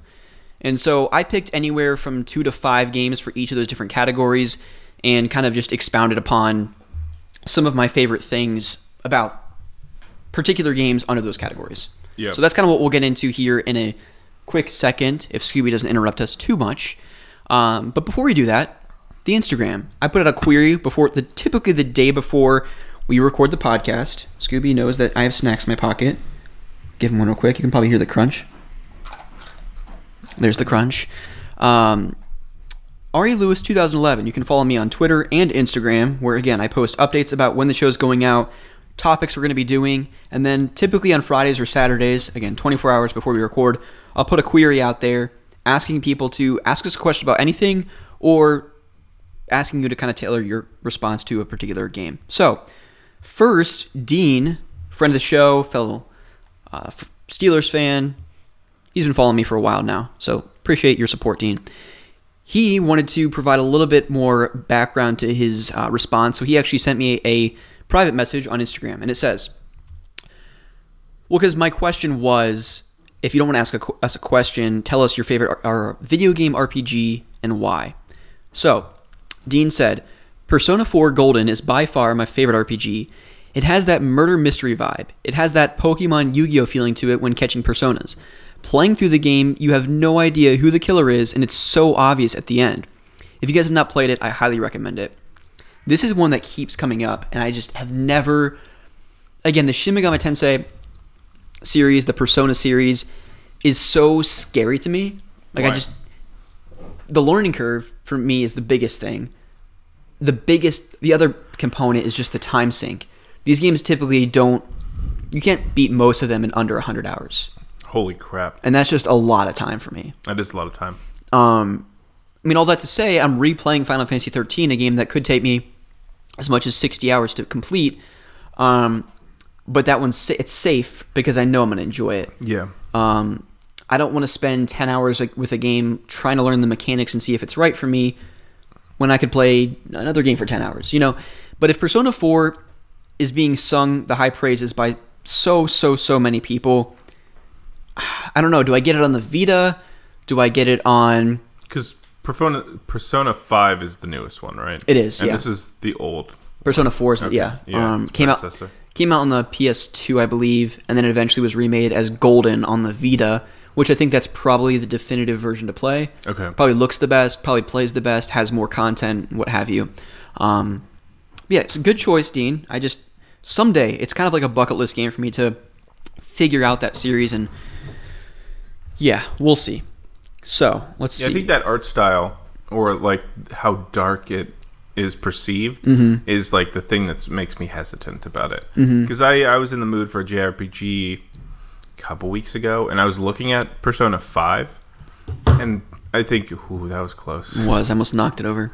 Um, Yeah, I think just the style. I'm like, could this be a depressing game, kind of thing? I'm like, I want something sunny and like happy, like a Mario Sunshine. Yeah, Persona games, like you said, are perceived to be pretty dark, and I think they actually are. Yeah, Um, both in lighting effects and general tone of the game, but also just the, The content topic. itself. It's Yeah. it's pretty intense. So, speaking of Persona 4, Nick Knack Anime says Persona 4 for me. I put over 100 plus hours into it and have been devoted to the series ever since. Interesting. Logan, friend of the show, says Final Fantasy 13 and Grits with Sugar got me through my most depressed times. LOL. Well, I'm glad you can look in hindsight and find humor in it, Logan. Um, Ryan and I have talked many times on the show how games can have a profound impact when we're having some of the most difficult times in our lives. Um, yeah, Video games are great for that. Final Fantasy 13, what an outstanding game to um, kind of be your guide through that, whatever difficult time it was. Um, that's good stuff. Not sure if you've replayed it since, but if you haven't, I recommend doing so. I'm sure uh, it'll be really nostalgic for you because it certainly is for me. He also goes on to say, "Did you guys do any sports in high school?" He was a state champions, state championship wrestler in the same state that we live in. Oh, nice. Interesting, Logan. I didn't know you were a fellow Wrestler. fellow person of our native state. Um, Oh, okay. We went different ways with that. I was actually a wrestler. But do I look like a wrestler to you? No, I was. yeah, not. you could be the lighter weights. Yeah, I was not a wrestler. Yeah, so I guess in middle school I did football, tennis, um, and wrestling. I did wrestling to get in shape because I liked this girl, and then I got a concussion in wrestling from my coach. And From your coach? from Is he my in jail now? no, he's still an asshole though. Okay. It- yeah, so I wasn't allowed to do uh, contact sports after that. Makes sense. So Is, I is that doctor prescribed, or is that your parents saying like, hey- doctor prescribed. Really? Okay. Yeah, some CAT scans and stuff. It's a pretty big concussion. It Yikes. explains my personality and how deranged it is now. Uh, absolutely. I would say you probably got dropped. I'm too concussed. by your parents. Yeah. Yeah. Um, so then in high school, I did swimming for two years. Um, I was actually pretty good at it. I did butterfly and freestyle, and I did tennis for a couple years, but swimming kind of took over. So you have the, it's a fall sport, but then I had year round Training. training. I wish I would have gotten into swimming. Lauren tried to teach me because, of course, the college we went to had a, um, I want to say aquarium, a pool. An aquarium. I wish they had an aquarium. get to f- fight or swim against sharks, and right. uh, they chase you. But um, yeah, I've ne- never been a good swimmer. Yeah. So I started out, I think my freestyle 100, because I was a sprinter. My 100 freestyle started out like never swimming before, like a 107. And by the end of the second year, I was down to like a 54. Seconds, I'm assuming. Yeah, 54 seconds to do. They're back, they're back. Wow. So pretty quick. Yeah. Um, I think sh- so. I forget the name. It was like sectionals. Is that the first one? Then districts, then states. I think regionals is in there somewhere. maybe okay. I think it was sectional than districts. So I think the 54 could have gotten me to districts. Oh, nice. Um, but the girl that I liked, which is the reason I picked up swimming, she ended up moving away and we broke up. So I was like, I don't give a shit about this sport anymore. and so I quit sports and became a couch potato for the rest of my life. I picked up video games. Yeah. No, um, well, we Lauren and I quit swimming the same time. It was during a swim practice, and she's like, "Oh yeah, you should. sw- We're gonna do um, 300 butterflies as like a one. So it's like they're back, they're back, they're back, they're back, they're back, they're back. Uh, just butterfly. And butterfly sucks ass. Like that was my. Is it the one where you like kind of like come out of the water like that and just it's not as flamboyant as that. Yeah. But like, yeah, it's behind the back, do, and you're doing like the pelvic thrust as your oh yeah that one. yeah as your kick, and it just destroys you energy wise. Um, so we're like, hey Lauren, fuck this sport. Fuck this sport, and we got out mid practice. We're like, "Hey, we want a refund for the rest of our uh, club because this was You paid for the whole year. yeah. And she's like, okay, and then we just got up and left and never came back to swimming. Nice. It's a good sport. It's like low impact on your joints. I loved it, but my motivations for like doing the sport was gone. Yeah, So I played tennis sense. and then I got into just lifting um, in high school. Like I, I didn't I liked wearing the jersey for football and like that was my I my dad gives me so much crap because I didn't want to hit people like in football back in middle school. They didn't wrong me in any way, and so I didn't have a motivation to hit them. Mm-hmm. Well, I think But you, I was also like way bigger than they were. you also, I think, when you play football, you have to kind of channel your anger about other things and Yeah. release that into the other Yeah, but I was not really. I'm, not- inferior beings. I'm generally not an angry person. yeah. Uh, my job has made me an angrier person, or like a less like I could hit people now. You and Lauren both. I can punch a middle schooler. Lauren like, literally hits bags like three days a week. Yeah. So No, um, yeah, I I did basketball way back in the day, like OYAA, yeah, I did that as well. and I was not that good. Mm-hmm. Um, I did make one like a last minute like shot at the buzzer, which was kind of cool. Nice. Um, yeah, I don't know what else I play. Yeah, just lifting after Cool. that. So middle school for me, I played. I don't want to say recreational soccer. I mean, I was on a team, but I didn't play for the school or anything like that. Yeah. Love soccer. I wish I would have committed myself more to the sport. Mm-hmm. I think if I did and I really practiced a lot more, I could have played in high school. Um, but I just never really did. And then in high school, I ran track my freshman sophomore year. Um, again, I wanted to play soccer, but just never really did. And then I see in, in middle school, and I told this story weeks ago on the podcast. I wanted to play football, but I was always a smaller build Yeah. because I've always been a generally athletic person growing up, and I've always. I mean, I'm not like tooting my own horn here, but like I was always the fastest among my friends. Yeah, you Like, gotta ro- rock that ectomorph. super quick. And so, and I could also, like any ball someone would throw my way, I would catch it. Like my buddy Nick and I had a system. We would play um, behind the stadium when my high school was playing football. Um, like during those games, we would go and um, in the back and play pickup games of football. And my buddy, once he would snap the ball, I would just take off, and no one could keep up with me. So he would just chuck a long ball, and I would just run and grab it. And even when someone had one-on-one coverage with me, I could just perform circus catches. Like no matter what Nice. happened, I would just catch the ball. And so I wished I would have not been in such a mental, mentally poor state in eighth grade through my sophomore year that I could have bulked up a bit and played wide receiver because I think I could have played pretty well. Yeah, Um, but bygones be bygones, you know, whatever. Lit, yeah, I just never, never went that route. So, not a big deal. Um, but all of that to say, my junior, senior year, my dog is so I- damn cute. I know. Just- He's like slowly falling asleep watching us. yeah, he has his head over the couch, just like looking at us, and his eyes are slowly closing. And they're, Probably to the And they're closed. humdrum of our voices. that's right. Uh, hopefully, none of you people are sleeping while you're listening to this, or maybe you are. guys. I think we're gonna talk about the art of painting. Have you ever heard of Bob Ross? he used to be a Navy SEAL. This is ASMR. Actually, he used to be in the Navy and the yell at it. the people. Brothers podcast. Yeah, he was a drill sergeant. Yeah. Anyways, in my junior year and senior year of high school, I started doing kickboxing with my dad. Yeah. Kickbox conditioning. So it wasn't actually fighting in a ring with people. You were on a bag, each person, and you had an instructor walking you through a number of different punch and kick and knee combinations. Yeah. And in the midst of all that, you'd run drills where you'd run up to the, the front of the room and you'd do like um, med ball slams or squats, things like that. And at the end of every class, you had more of a conditioning lifting piece to it, where it was like 15 Yeah. minutes of lifting.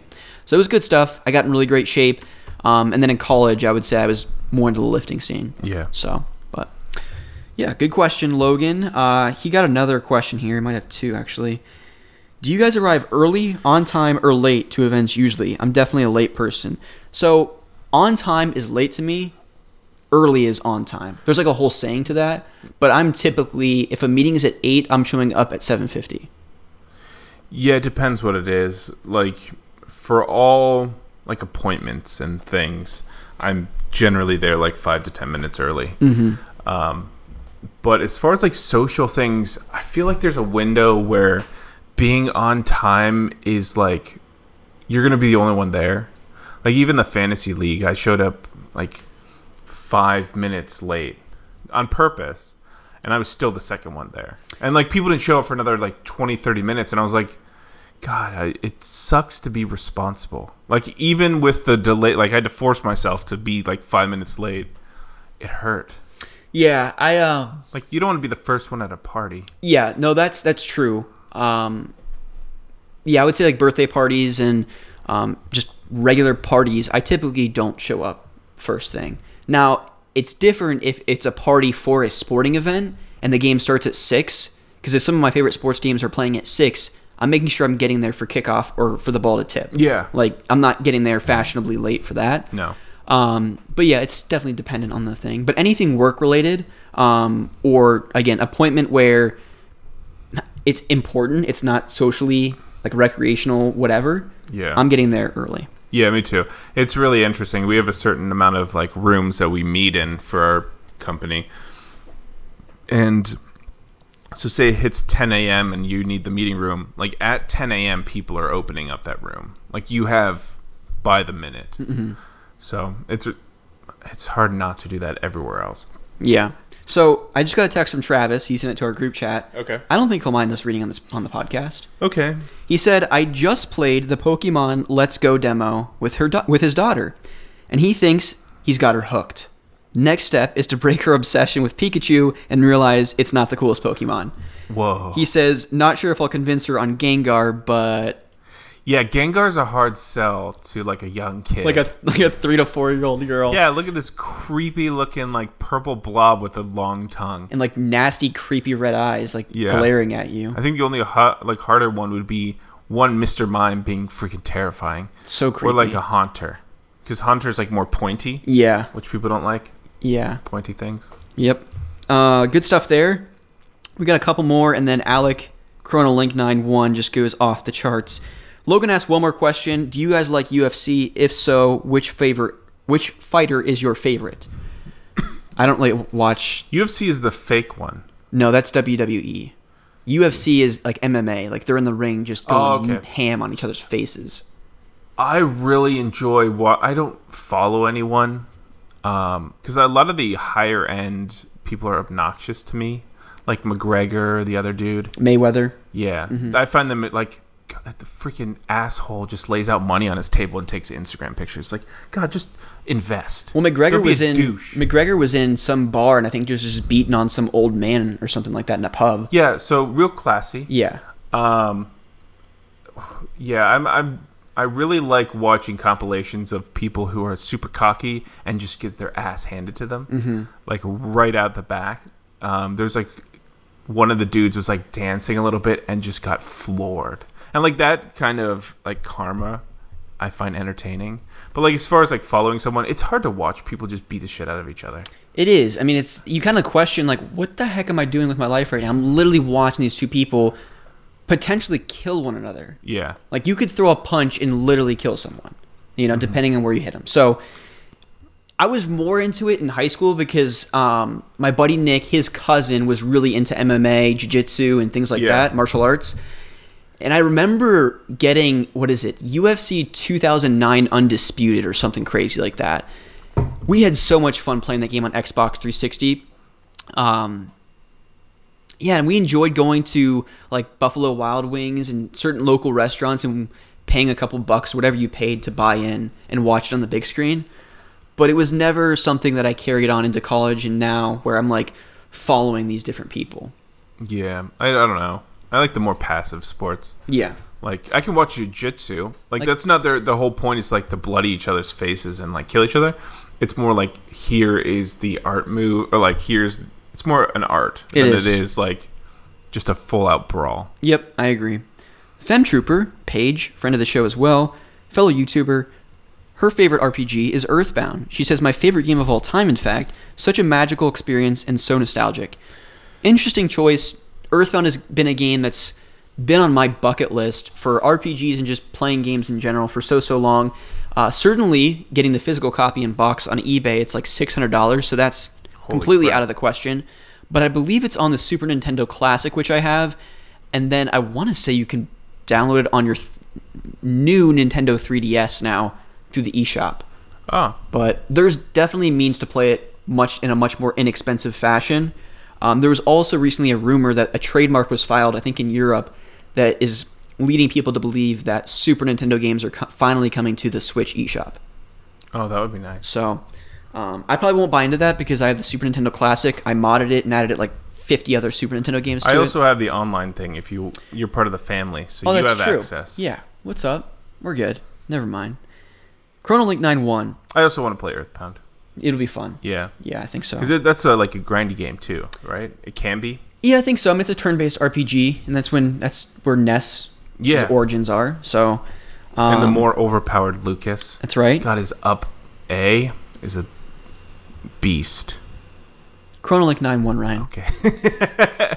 Persona 5 is becoming one of my all-time favorite RPGs. Final Fantasy 13 obviously will always be my favorite. I love how vocal you are about that, Alec, because it's such a taboo subject, I would even go as far as to say, that someone says they love Final Fantasy 13. More so back in the day when like YouTube gaming community was thriving, the 2010, 11, 12 years. You know, Pete I think got a lot of flack for saying on the All Gen, All Gen Gamers podcast and even on his YouTube show for how much he loved it.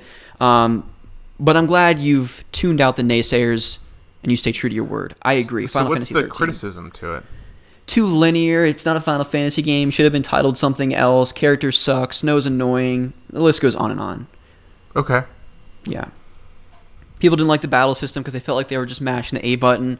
But you know what, Ryan? They didn't get to Barthandelus because that's not a game. That's not a boss battle. Yeah. You can smash the A button for. I guess I'm. I, when I played it, I wasn't used to the oh hey, 20 hour learning curve to get into an open world. Like that's a big time commitment. Plus, I was in high school. Makes sense. I forgive you.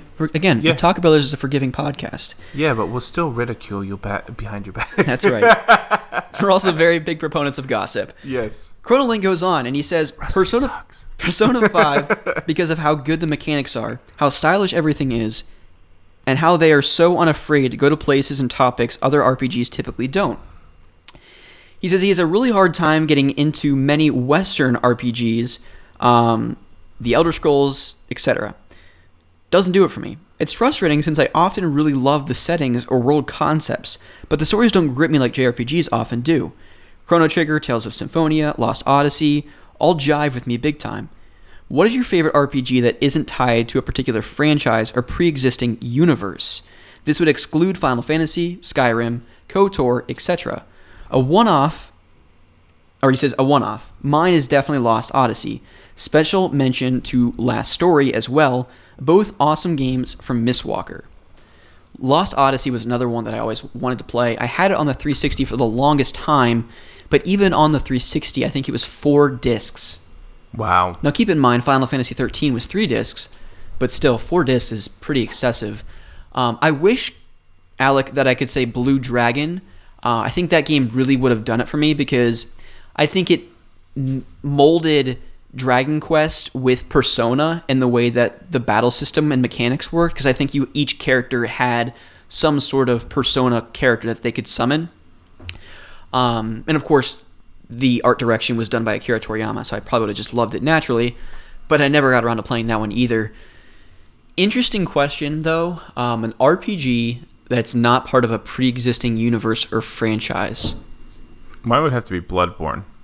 So like the Dark Souls has an established universe, but Bloodborne Isn't a sequel, it's its its own own thing. Yeah. Um, I love the Renaissance setting of like a corrupted like church that is spreading a disease and like it's turning everything into monsters. Yeah. Like it's such a unique and there's like an ascension into like godhood through the blood of like uh, ascended gods. Like it's just such a like screwed up kind of like dark setting and it's really unique to me. Like I was thinking Ni no Kuni with like the build your own kingdom and stuff, but that's an established. But yeah, I think it's the Bloodborne would have to be my favorite. Unique, non like established world. Yeah, it's a good choice. I'm trying to think because, I'm sure what is it, Elden Ring will probably be my yeah. one of my favorites. Um, there's so much on the DS that's so unique, and we don't see a whole lot of those these days, just because I don't think developers have the time and resources. But I mean, the, if you want to get a powerhouse RPG console, get the DS and 3DS. I mean, I felt like there was a new RPG coming out for those systems almost every day, and I could rattle off a ton. But one that I played that I could never get into, and again, I think this is a game that if I, I really learned the learning curve, the music, the game setting, just the style or sense of style was so great, was The World Ends With You. Um, it was set in Shibuya, Japan, and you controlled two characters at the same time. So when you were in combat, I think you had to use kind of the the actual buttons, but also the touch screen to control the two characters, one on the bottom screen, one on the top, to fight your battles. And it was just too complicated and steep a learning curve for me at the time because I was in college, again, very selective about what I wanted to play, and I just never really got over that hump of learning it. But in terms of music, some of the greatest on the DS, and just fantastic RPG music to begin with. Um, so if you've never checked out that one, I think you can now get it on the Nintendo Switch. I think they remade Yeah. it. Um, I don't know. I feel like I heard not the greatest things about the port or remake. I'm not really sure why. Um, I'm not sure if they brought over the touchscreen mechanics and if it didn't translate well to one screen as opposed uh, as opposed to dual screen. Um, but definitely a unique one for sure. Yeah, it's got a very Final Fantasy or uh, Kingdom Hearts vibe. Another one that kind of comes to mind that I enjoyed, I think it was Nintendo developed and published, was Glory of Heracles.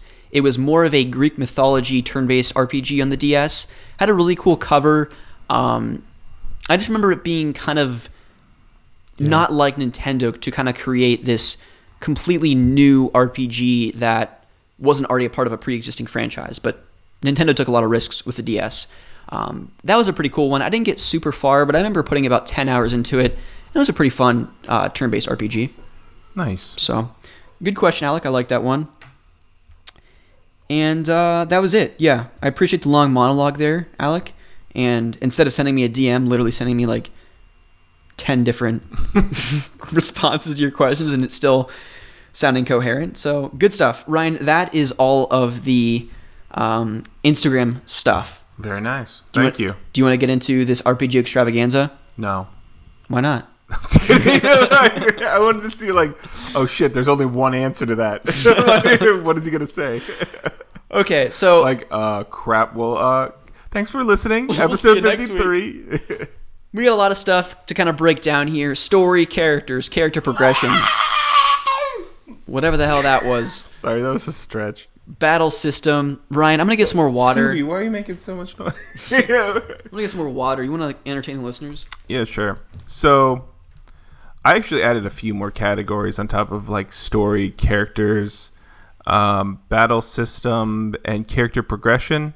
I also added some other things I want to talk about skills, and then some miscellaneous stuff, which real quick, and then something at the end that we're going to try to do, um, which I picked a few movies off of my shelf and I want to see if what we would do or how we would kind of design an RPG.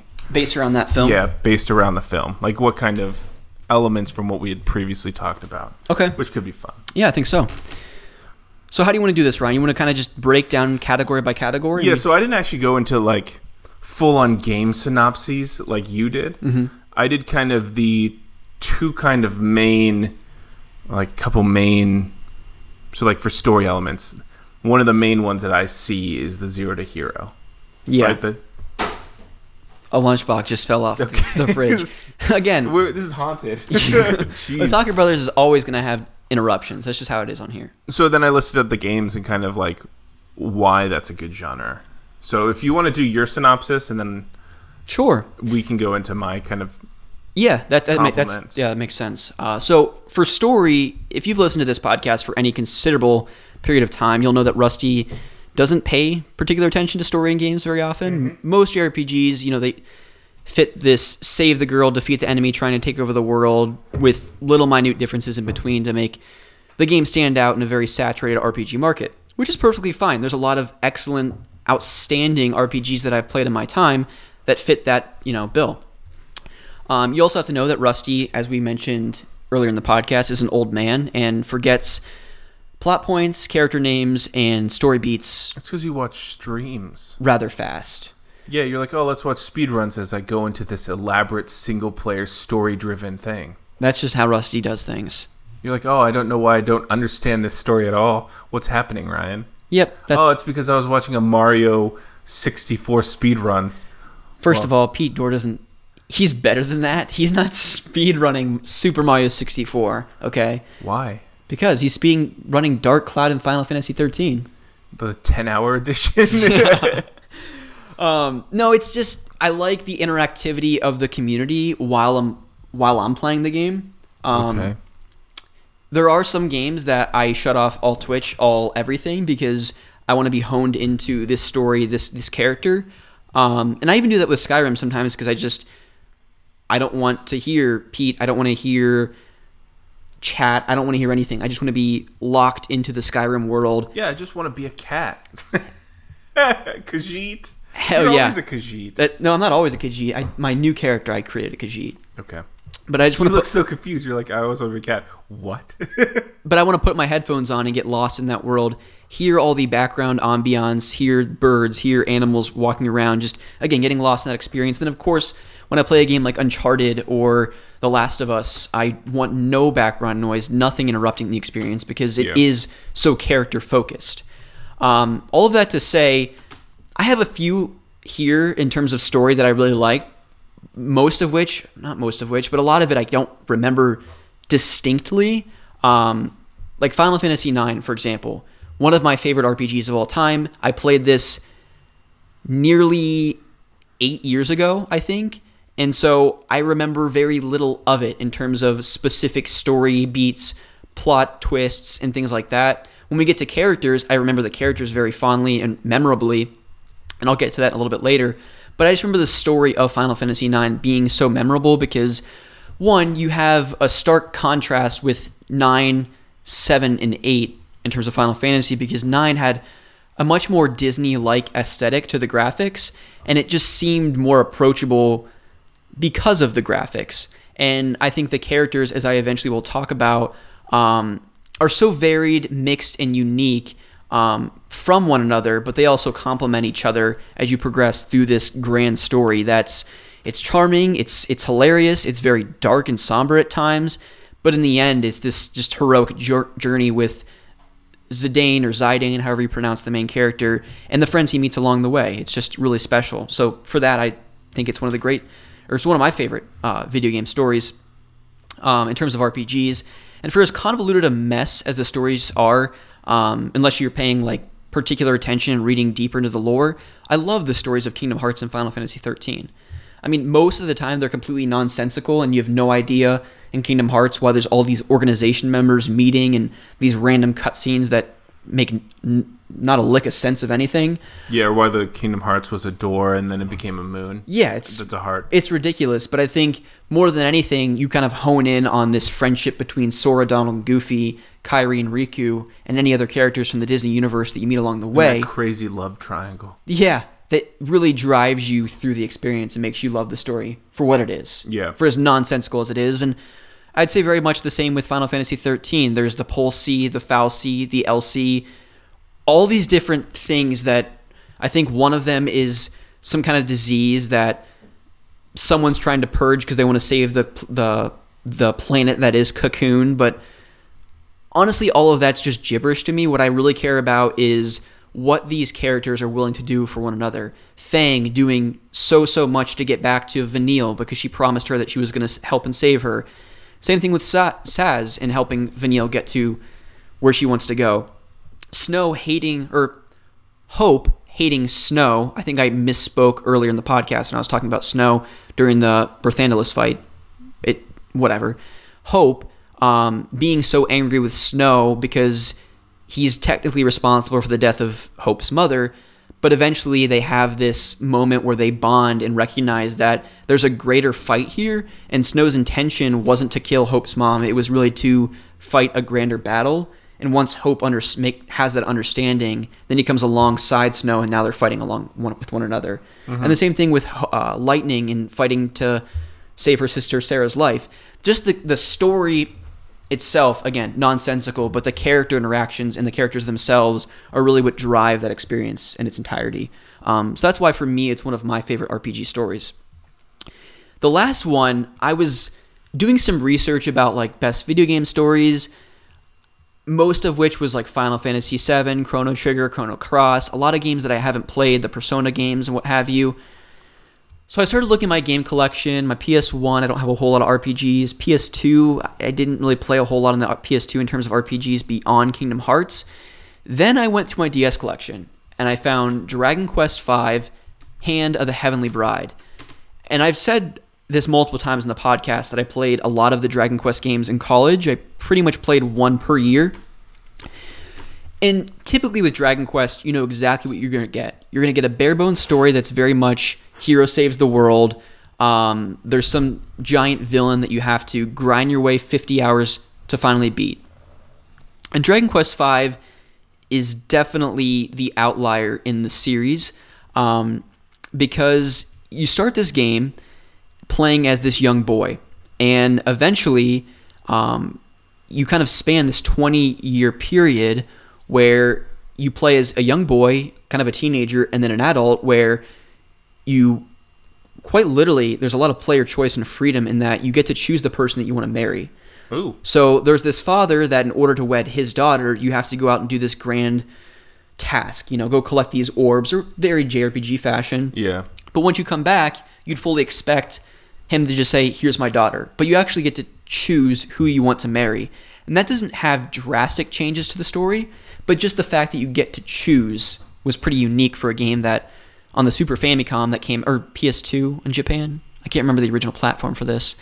Um, but anyways, I don't want to get into the very specifics of this story um, because the plot twists and how everything comes together is is effing brilliant. I mean, it's really pretty amazing. As I was reading through the story beats to this online, thinking, "Oh my gosh, that was amazing!" And it intertwines when you introduce time travel into any game. It can be very hit or miss Yes. it can be very confusing. Even in Chrono Trigger, I feel like the time travel aspect, for me personally, I need a guide because it can be, you can get lost fast.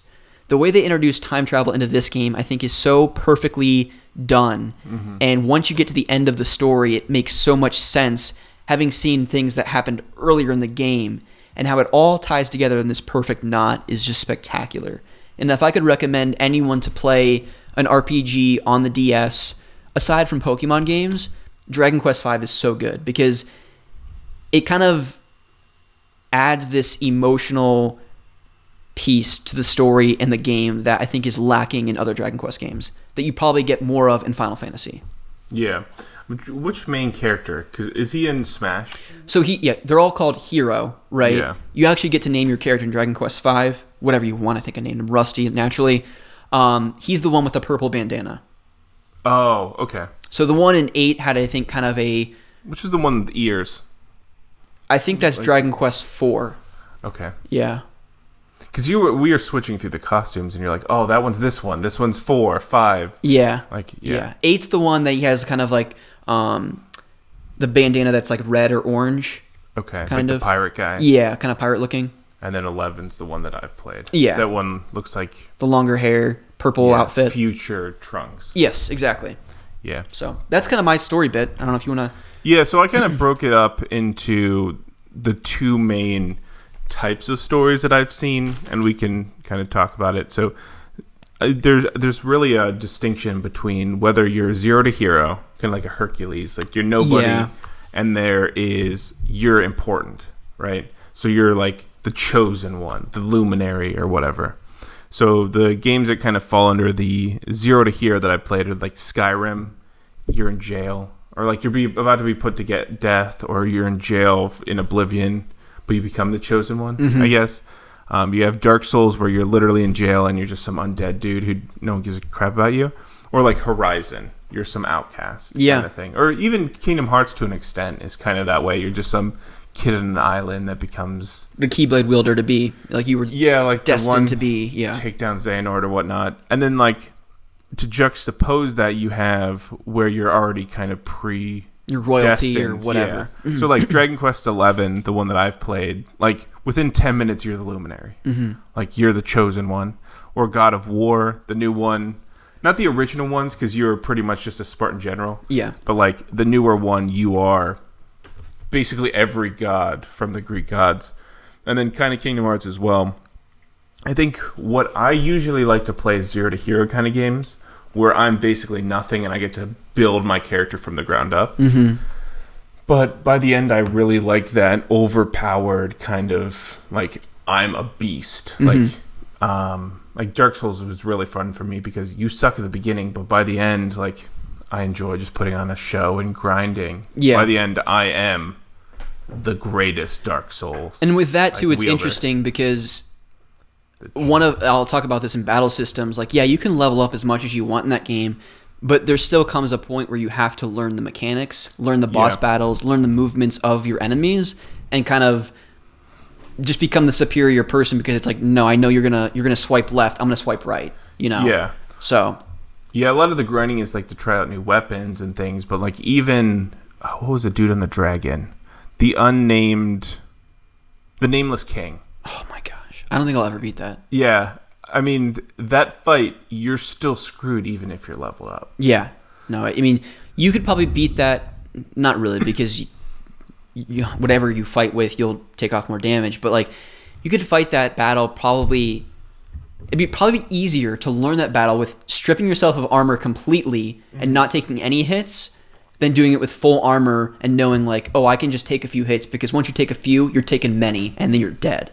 Yeah, because it's like the second phase where it's constant electrical attacks. He gets off of his Nazgul. He, yeah, and he just absorbs the storm drake or whatever, and um, and then he's like shooting across the map, like he's just destroying you, and you're like, wow, I suck. And you can try and hug the ass, but man, he still is.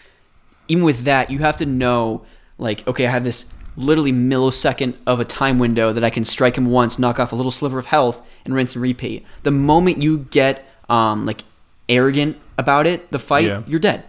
The moment you think you can take two swings, you're you're gone.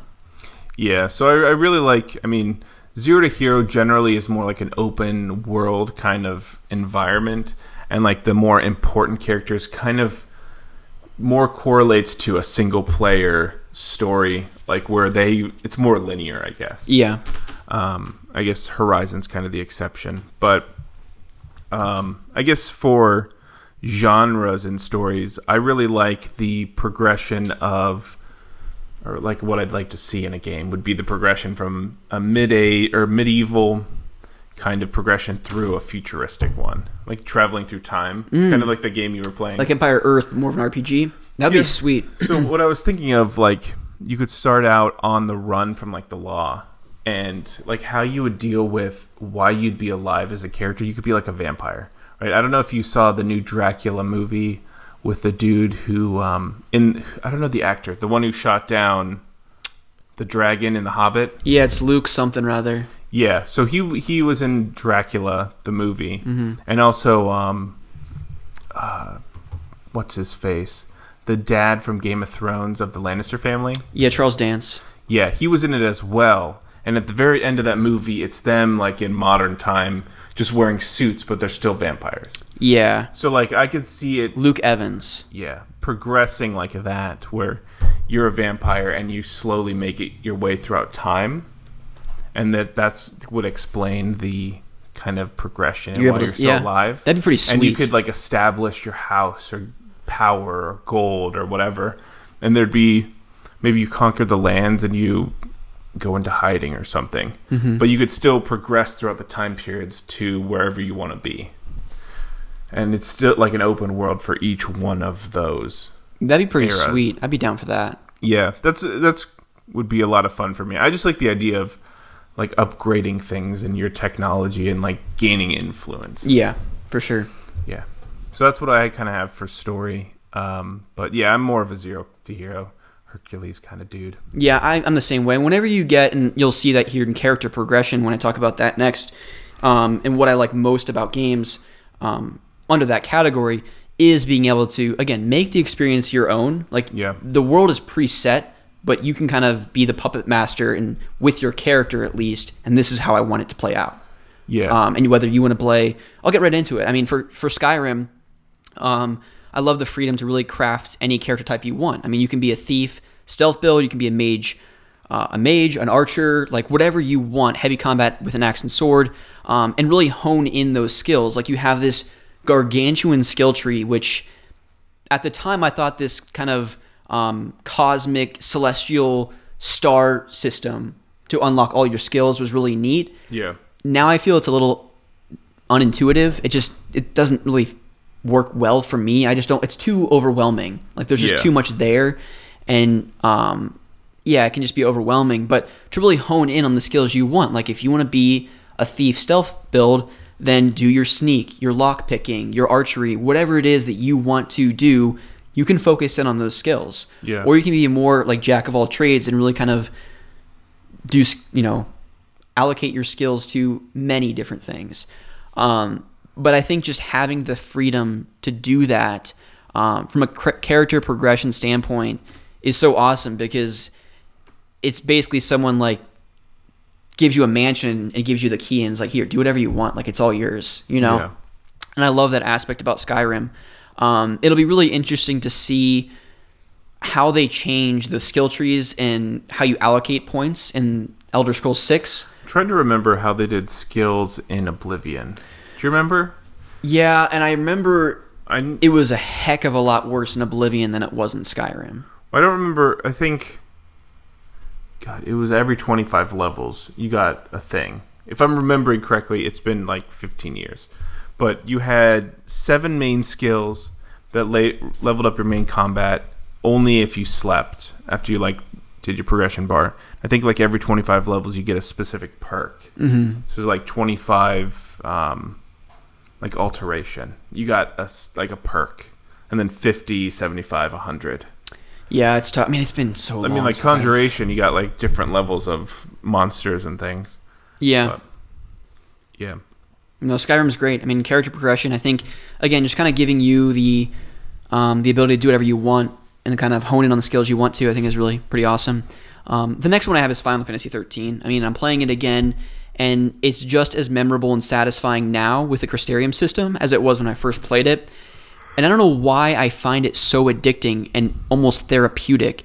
Uh, but grinding out Crystarium, not paying attention to how much your party has accumulated. So at the end of every battle, it'll show you again zero to five stars, what you rated, how long it took you to finish the battle, and then the proposed time they think it should take you to beat the battle.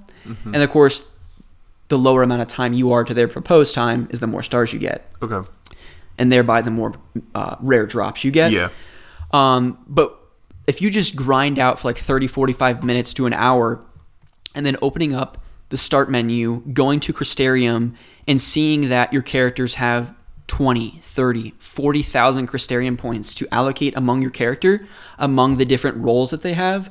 Uh, and I'll get into that with battle system, uh, but different characters specialize in different roles. Whether it's commando, that's more offensive, medic, clearly a healer, Yeah. ravager, more magic based, um, and just you basically once you open the menu and you allocate each of these characters Crystarium, it's this giant bubble uh, web that as you hold down the A button, there's this this noise that for whatever reason it's just satisfying, and it goes along the web, and when it gets to a new bubble, it'll unlock plus 20 to your HP, plus 20 strength, Okay. plus 20 magic, or you'll learn a new ability like um, like Cure, Curaga, Firaga, like all those Kingdom Hearts, Yeah. Final Fantasy lingo.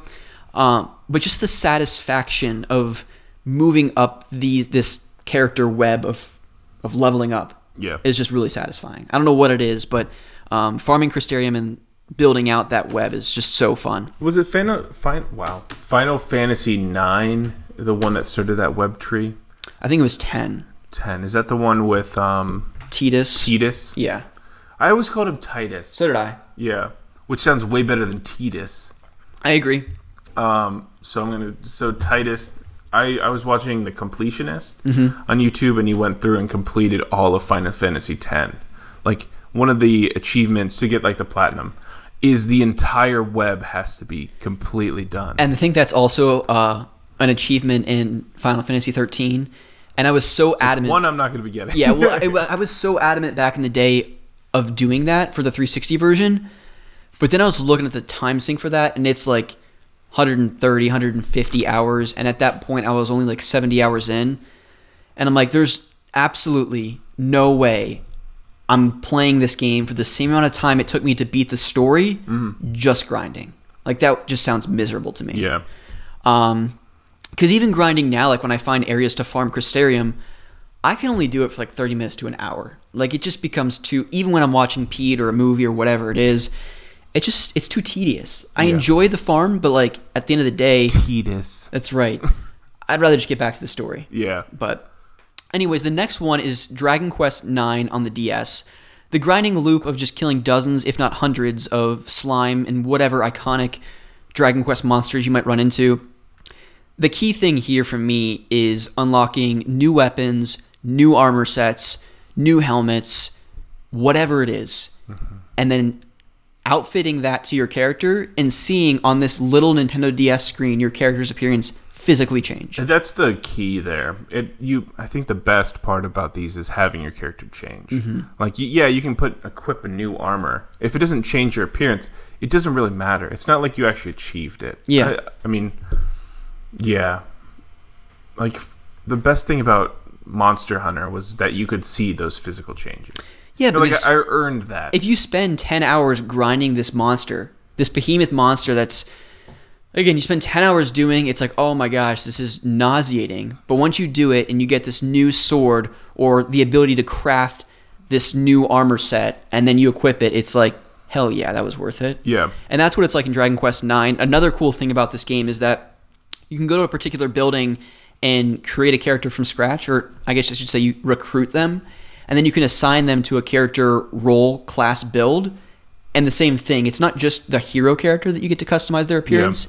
You assign armor and weapons to all of the characters. Oh, nice. And so to have three, four characters in your party that you're constantly switching and getting new armor sets, it's supremely satisfying. yeah. So That's really nice. I love Dragon Quest IX. There was some kind of rumor that I read on Twitter that for the 10th anniversary or 15th anniversary, I don't know when that game came out, they were thinking about doing a remake for the Switch with online functionality, which I would be over the moon about because Dragon Quest IX, that and 5 are definitely my favorite games in the series.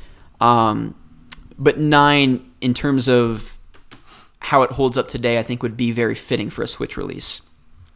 The next game I have here is Dark Cloud. I've talked endlessly about this game on the podcast. Wouldn't have played it if it wasn't for Pete Dorr speedrunning it last summer. And this is an interesting one because it's very multifaceted in terms of its character progression and also in the reasons why I like it so much. And so, if you haven't played Dark Cloud or don't know anything about it, you play as this main character, Toan. There's this evil genie that corrupts the universe, and this little magician dude encapsulated all buildings and important people in these little things called Atla so that they wouldn't be completely destroyed. You, as this main character, Toan, go into these procedurally generated dungeons, unlock the Atla, and then go back to your town to rebuild it in a very Sims like fashion. What I love about it in terms of character progression is you eventually have four companion characters that you get to play as, all of them having unique builds and weapon sets. And like Breath of the Wild, keeping in mind this is a game that came out 19 years ago in 2000, your weapons break, but you can use repair powders to make sure and ensure that they don't break. Yeah. And then you can also level up the weapons to become stronger to the point where you eventually get these like just OP weapons to use, and it's your job to make sure that they don't break. But the thing that I like most about this game is um, unlocking the Atla and going back to these various towns and building it one to your heart's content. You can build it in any way, shape, or form that you want to. You can place any of the shops or houses next to one another that you'd like, or you can talk to the NPCs that are roaming the town. And you'll talk to one lady, for example, that says, Oh, I love the sound of the river, and I also do a lot of laundry. So naturally, you want to get the river mill and put her house next to that so she can do her laundry, hear the sound of the river as you build the river Yeah. through the, the town. Um, so it offers a lot of freedom, but also it rewards you for taking the time to talk to these NPCs, building the town that they want, because then you're getting special um, weapons, you're getting repair powders, you're getting various items that will lot, make the game a lot easier down the line. Did you end up beating that one? I think you were on the final boss. I wasn't the final boss, and there's this particular item that you need to kind of not spam the fight, but make it a little easier. and you have to go back to the first dungeon, I think, and farm for that item, and I just never did that. Okay. Um, it'd be tough for me now just because you have to swap between characters for the last boss fight, and to learn the mechanics of that might be tough. So I'll probably just need to spend some time in one of the dungeons and then go Yeah. back and beat the final boss because I do want to beat that before I start playing Dark Cloud 2. Okay. Um, the last one that I'll talk about really quickly is just the Fable series. I've talked about it a ton on the podcast, but I just love the idea in any game, really, the freedom to go light or dark, good or evil. Um, and there are meaningful, like purposeful consequences to those choices. Yeah. Whether it's in Skyrim and you go to Whiterun and just start wrecking havoc on the guards, like, yeah, people are going to hate you, but you can do it. You can murder Yeah. an entire town if you want to. But like in Fable, Infamous, and KOTOR, there are meaningful like cosmetic and like changes that happen to your character as a result of those choices. Yeah, like Red Lightning looks awesome. yeah, and see, I never played, I've murdered a ton of people. and I never played Infamous all the way through. And when I did, I played it as good. So for me, I never got to see that side of it. You can throw like lightning bombs. It's awesome. Yeah. But I think that the cool thing about that is the game essentially affords you two playthroughs because you can either play as good or bad, and there are meaningful consequences and paths to the story that are completely different and you wouldn't see otherwise, that you need to play it twice Yeah. to experience. Um, but in Fable in particular, I like it because um, the morphing mechanic of your character, um, you know, if you're good, you'll have tan skin, light hair, and a little halo over your head. But if you're evil and murdering people and taking the darker path, you'll look more like Ryan. Um, but it's it's It's been just a rough week. it's just a wacky, interesting little game. I mean, Peter Molyneux is such a an odd dude to begin with, and Yeah. that's definitely a reflection of his games. And Fable's no different. But all of that to say, I love games that have um, lasting impact to your character's, character's appearance and this overall story, depending on the choices you make. Yeah, and I think that's a big aspect of like kind of make your own character games. Yeah, Like so I, I broke down the characters into there's like fixed and there's variable. So you get like a lot of fixed character, it's more single story driven. So you have like Aloy, Kratos, the Ni no Kuni dudes, w- or Spider Man, or even Kingdom Hearts, where you're set on this path or this specific fixed journey, and you don't really have a lot of variation because you're meant to follow this path. Like Kratos and like uh, Aloy, you can still open worlds and stuff, but but at the end you're gonna follow this path.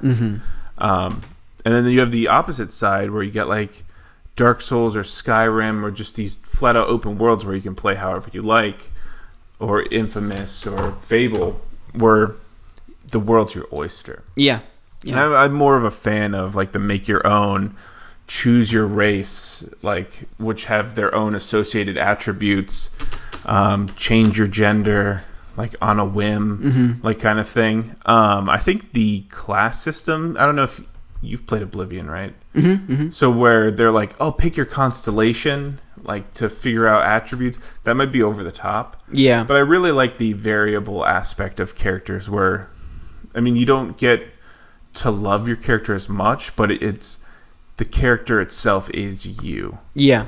So you, I mean, you, you can go around murdering people if that's what you feel like doing, but like the first person experience is really fun through Skyrim. I think that's what you said.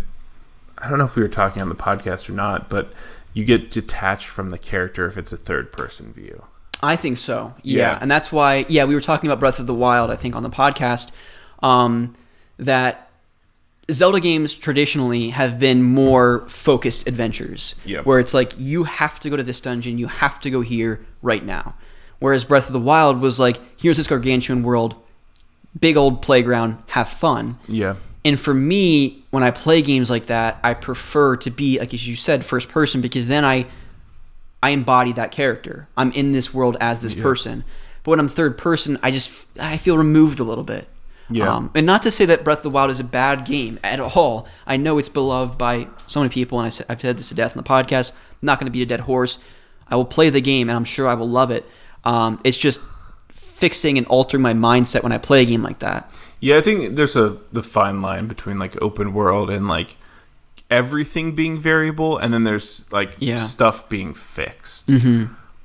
Um, Yeah, Breath of the Wild is like purely variable. Besides Link and like the f- main bosses, everything else is kind of just do your own thing and figure it out. Yeah, because I mean, you can go to as num- as many shrines and little mini dungeons as you want to. Yeah, I mean even Dark Souls is more linear than way more linear than like a uh, Breath of the Wild. Oh yeah. hmm which is surprising. But yeah, I'd say I really like just making my own character, the Skyrim approach, figuring out how I want to play this game, and then having the replayability of a variable character. Yeah. I mean, you can play through Horizon or Ni no Kuni, but you're gonna get that same story. Mm-hmm. But Skyrim, yes, you have a main like quest, I guess, but how you approach it is so different Yeah. like playing through an axe build versus playing through a thief or an assassin or however you want. Yeah, it's completely different, which is I, that's what I love about th- that game. I Yeah. mean, I think that's the greatest part about RPGs is I mean, you're literally a role playing game. Yeah. Like, you play whatever role you want to. yeah, good stuff. Yeah. So characters. Uh that yes, characters. Okay. For me. Um, that was character progression. Do you want to move into characters? Oh, that's character pro- I have something totally different for character progression. That's fine. Was that not character progression? It was. That was character Oh, progression. that was my character is basically the fix versus oh, that's fine. Why don't you just go ahead and get into character progression then? Okay, yeah, sounds good. So, as far as character progressions, I kind of divided it into three different areas. So, you have the level up based off of armor. So, games like Destiny, Monster Hunter, kind of Pokemon. Eh, Pokemon, your power is based off of your Pokemon. Yeah. Uh, Borderlands, and to some extent based off your guns. And then God of War. And then I also, there's level up based off of skills, like a, like, uh, I don't know, strength, HP, stamina, that kind of stuff, like a Dark Souls or RuneScape. Mm-hmm. And then there's also skill trees um, for Borderlands, Assassin's Creed, and Sekiro. Yeah. And I think I really like the skill kind of level up system the most. Um, Monster Hunter and like Destiny, it's an interesting game loop to be purely based off of your armor itself. It is. Yeah. Um, so, so I can go play with you if I just put lower armor on. Yeah. You're starting out, which is a really nice thing instead of me being like, hey, I'm level like 150. I can one shot everything in your game. Yeah. I guess it is nice from a co-op perspective, but yeah, if if from a single player perspective, I'm with you. I definitely prefer just like the Skyrims of the world where you really have it's it's character focused as opposed to um yeah, w- weapons and armor and things like that. Yeah, and even like a skill tree purely based off like everything is based off a skill tree that gets stressful. Mm-hmm. Like if I can't fully max things out, um, I guess to an extent, Spider Man's kind of like that too. It's like you, all of your abilities are based off of your skill tree. Mm-hmm. Yeah. So yeah, I'm more so the yeah just level up based off of skills that you train. Yeah. Good stuff. so that's kind of how I broke down the character progression. Good stuff. Well, I will get into characters then. So, kind of how I broke this down is again, I looked at my library of games. I was researching like best video game characters, and I don't want to say typically, but like in many cases, when you look up best characters in video games, oftentimes you'll see RPG characters just because those games are so story focused, and many times you're spending hundreds of hours, like dozens, if not hundreds of hours with them. Um, and of course, I, I have this here just because it's so well known. These characters span across multiple franchises and games just because um, they have a lot of versatility to them. And that's Final Fantasy VII. Of course, I'm probably not going to play the game again until the remake comes out. Yep. I played it briefly back in the day when I bought a copy from Game Crazy because my buddy Scott, as I mentioned earlier in the episode, his brothers were playing the game and it just looked revolutionary in terms of graphics at the time. The music was so, so good and the combat system was unlike anything I had seen before other than Pokemon from a turn based battle system mechanic. Yeah. Um, but it was just at a time where I wasn't mature enough to appreciate that battle system and the story and um, the length of the game. But there's no denying the the mass appeal of characters like Cloud Strife, Sephiroth, the villain, Aerith, Cloud's love interest in the game, and um, Barrett, and the many many other characters in the game that I have yet to even meet or play with or experience because I just haven't played the game really. How long is that game? You can probably like if you're really trying to just power through the game, beat it in 30 to 35 hours. But if you play the game more like us, probably more 40 to 50. Okay. So it's not too terribly long, but it's also not a breeze of a game either. the first one to come up is Final Fantasy VII. Let's see how how long to beat. Yeah, I'm definitely probably the longer like grind. Yeah, 38 hours is Yeah. the main story. Completionist. excuse me. Choking on meat. Uh, 88 hours. Yeah, so that's if you like max out your character's stats and levels, because I think you can get every character to level 99 if you choose. Um, but again, that takes a heck of a long time, and the value in that is you know questionable. Yeah. But some of the other games I have here are games that are really series that are really close to me and games that I actually already spoke about earlier in the episode. One that I haven't beat is Chrono Trigger. You recently played it. Yep. Um, of course, originally released on the Super Nintendo, came out on the PS1, and eventually remade a little bit for the DS. Uh, and that's the version I played. And again, so I never beat the game, um, but I think the cast within Chrono Trigger is is so unique and diverse. You have Chrono, who is this really just perfect main protagonist, but then you have companions like Marle, who is you find out later on is a princess escaping from where she once was, and a frog and a robot whose names are literally Frog and Robo. I just love how self-aware RPGs typically are, and just the the personality that those characters embody. And I think with RPGs, you need to have great um, sub and side characters. Otherwise, it's a slog of an adventure because you're typically spending anywhere from 30 to 80 hours with these characters. And when they're as interesting as characters like Robo, Marle, Frog, and some of the many other cast members that you fight alongside and meet in the game, um, and even the, the main antagonist, Lavos, you know, um, there's just so much to like about this game. And I think with a game that's already you know, picture perfect in terms of um, character design with Akira Toriyama doing the characters, music that's absolutely spectacular, the battle system that had its unique taste or twist on turn-based mechanics. Um, you know, it's already such a terrific game, but when you have an all-star cast of characters, it makes it that much better. Yeah. no, it was fun from what I played through so far. I got the frog. Got him. You can name him whatever you want. Frog is, of course, what I chose. Yeah, you can't change that. Yeah, I didn't get to Robo. I so like you go back in the past, and then some shit happens, and then I think I'm in the future. I want to say I don't know what year. I think your year 1000 is your base point, and then you go into the past. And I'm at like 1200. So the second little portal thing. Okay. Yeah, it's kind of like a wasteland. But yeah, it's one. The art style is great, but the character development, it's I I relate well to like a Goku kind of character, mm-hmm. like the spiky hair, and like just time traveling. I've done that a few times in my life. Yeah, of course. Yeah, so yeah. Did you impart some wisdom into your younger Well, I mean, self? I I used to relate more to like the frog, but then I matured and. Now I feel a little bit more like a robot. I kind of just yeah, sit well, there. I'm not that mature.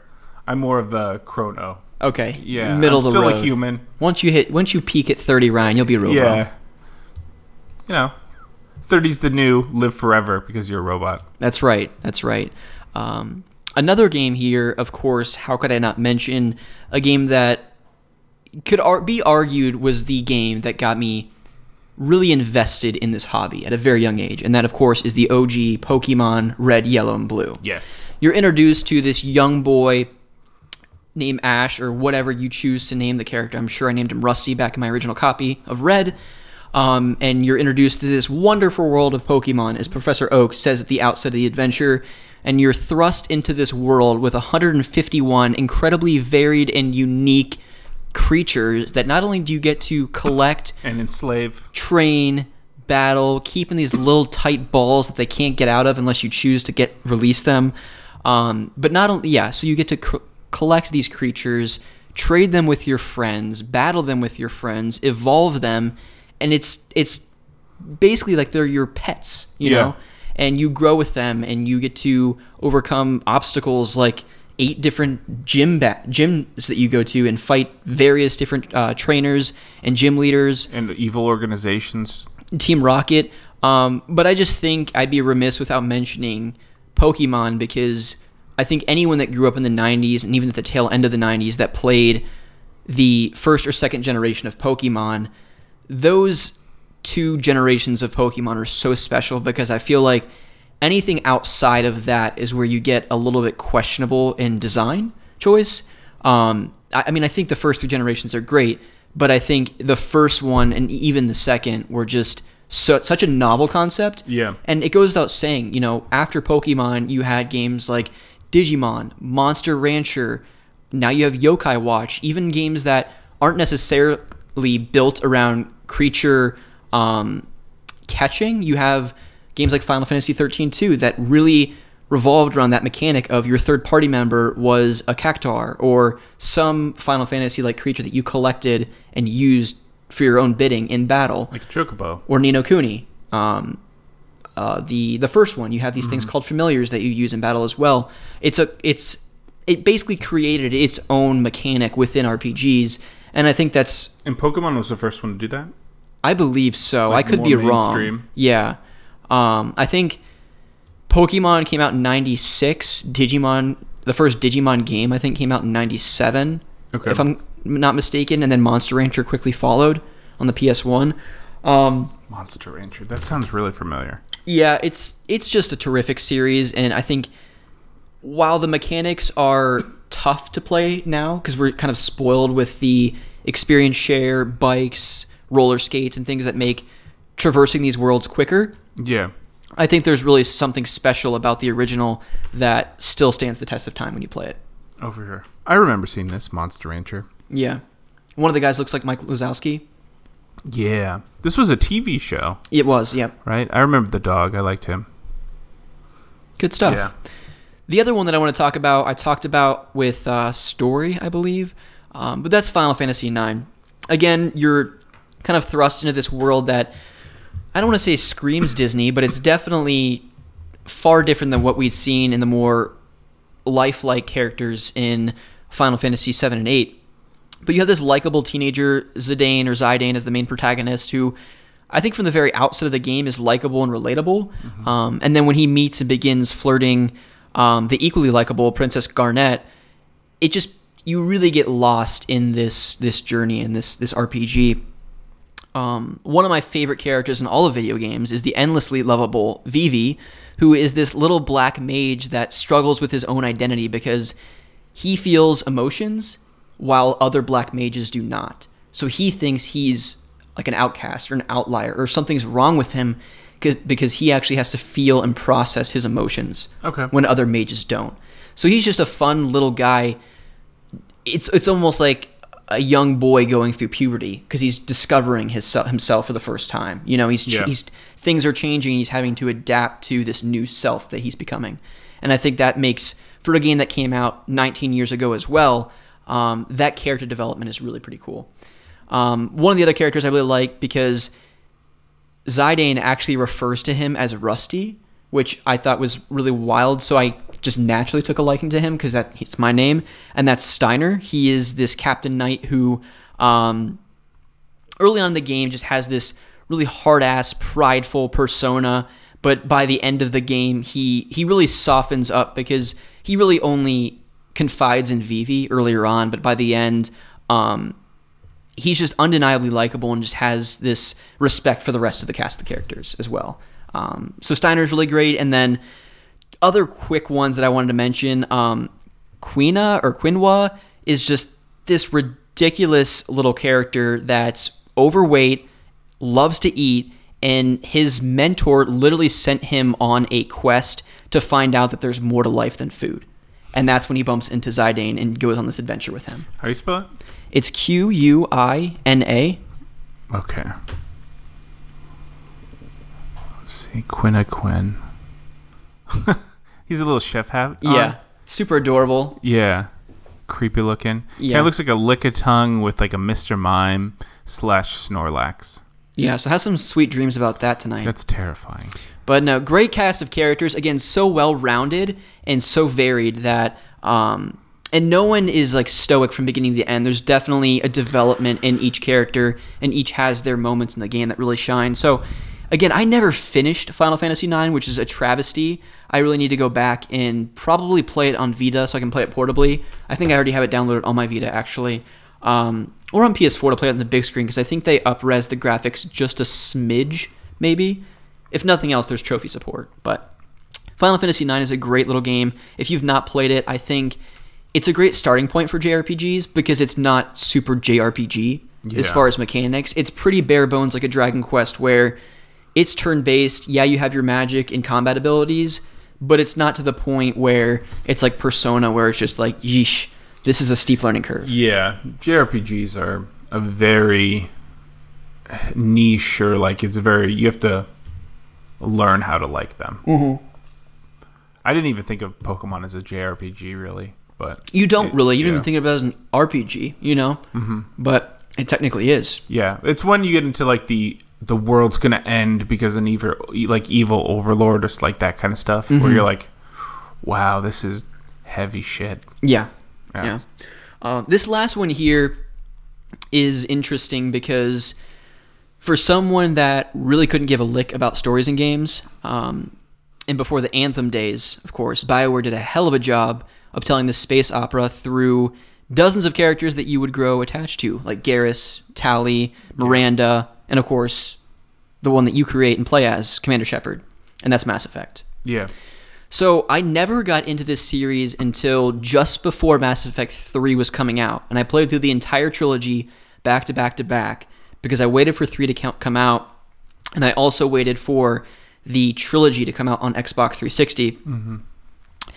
And what I love about this game is that with such a wide cast of characters, there's some characters that you can choose to have die in the first one to make sacrifices for you or that you have to sacrifice in order for others to survive that may carry into game 2 for others but they don't for you.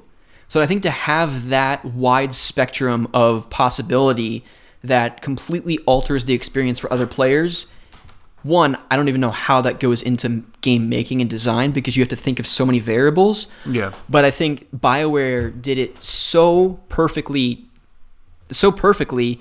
Um, I think across all three games, I know the ending to three was kind of abrupt and uneventful for most, but I just think that for again, very much like Final Fantasy IX, for such a wide cast of characters and to each have a very personal story that Commander Shepard, you controlling this character, male or female, can either choose to really learn that about that character's past, present, and where they want to go moving forward, or you can have much more confrontational relationships with them where they really don't like you, you really don't like them, or you just don't associate with the person. yeah. Um, but I think really investing in the characters, going on all the side missions, doing your best so that all of them survive the, the craziness that happens at the end of Mass Effect 2 um, and even a little bit of 3 is just so fun and rewarding. Um, I just loved the side quests in, in all of the games. One in particular reminded me of Halo, um, driving around the whatever the uh, the vehicle was that you drove around. It played very much like you were driving the Warthog. the Warthog in Halo, uh, which I loved. And in Mass Effect 2, one of the most almost therapeutic things I loved doing was mining for materials, or I can't remember what specifically you would do, but you would use the joysticks to have this scanner look for materials, and the music that would play was just something that you'd like fall asleep to. It was very, um, just had this ambient tone to it that was just so soothing. But I loved the Mass Effect games. It's my gosh, Bioware, you're probably hurting financially because Anthem was just a awful game. And Andromeda was really bad. Andromeda was terrible. It used the few resources you have left to remake the original trilogy for current day consoles. You, you guys would make so much freaking money from Yeah. that.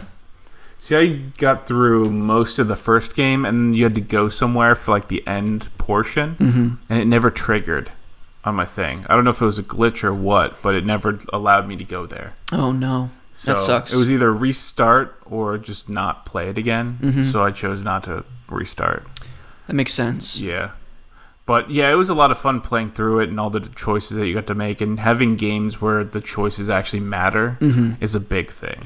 And having carry through to three games. Yeah, is wild. That's crazy. That decisions you make in the first game can have some sort of a butterfly effect impact on the third game is Yeah. really pretty cool. I need to go and listen to like a story synopsis because it looked like it was an interesting story. It is. I mean, it, it has that Star Wars, Star Trek spectacle to it. You know, that's very much a space opera. That I think, beginning to end, it's it's a well told story. There's a lot of ups and downs. Uh, but is it worth going back and playing either on PS3 or 360 or probably even PC? I think absolutely. Okay. It's a really Cool. fun game. So or series, I should say. But that's all I have for characters. All right. Battle systems is the last thing. Yes. All right. Do you want to take this on? Yeah, sure. So I kind of broke it into more what I wanted to see, or what I want to see more of moving forward. Okay. And I think the main system that I think could have a lot of different applications, but it's not necessarily used. I don't know if it's even trade. I think it's trademarked for one specific game, but it's the Nemesis system. oh hell yeah. I would love to see this in other applications. I think we talked about like a Pokemon game. Yeah, Pokemon, Skyrim. I hope Elden Ring is kind of like this, Mm-hmm. like where you're in an open world and you take over a city, and then other people rise up, Mm-hmm. and you kind of have to fend off these people trying to rise in the ranks. Absolutely. I think that's just such a neat concept, and for like longevity or for loot or for whatever, it just it has so much replayability to it. I, I 100% agree with you. And for a game that came out in what? Shadow of Mordor came out in 13 or 14, and that system has not been replicated in anything, which is so bizarre to me because it's it's so original, but it's also like, how the hell has this not been? Ha- how the hell has this not been done before?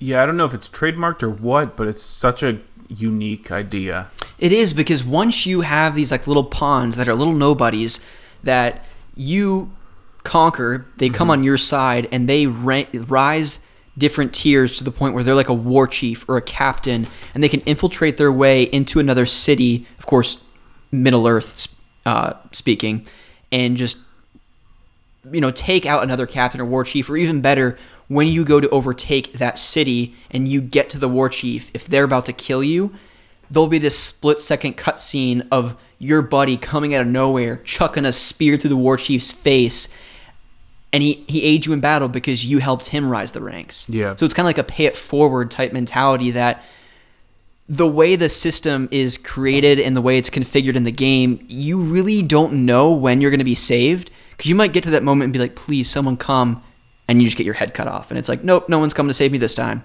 But those moments that are completely unpredictable when someone does save you, it's like, oh man, can you just imagine like Zapdos is about to kill you, but Well, man, then it sounds like an Articuno comes out of nowhere and just takes out your the Zapdos and saves you. well, like Lieutenant Surge, he talks about the Pokemon War, right?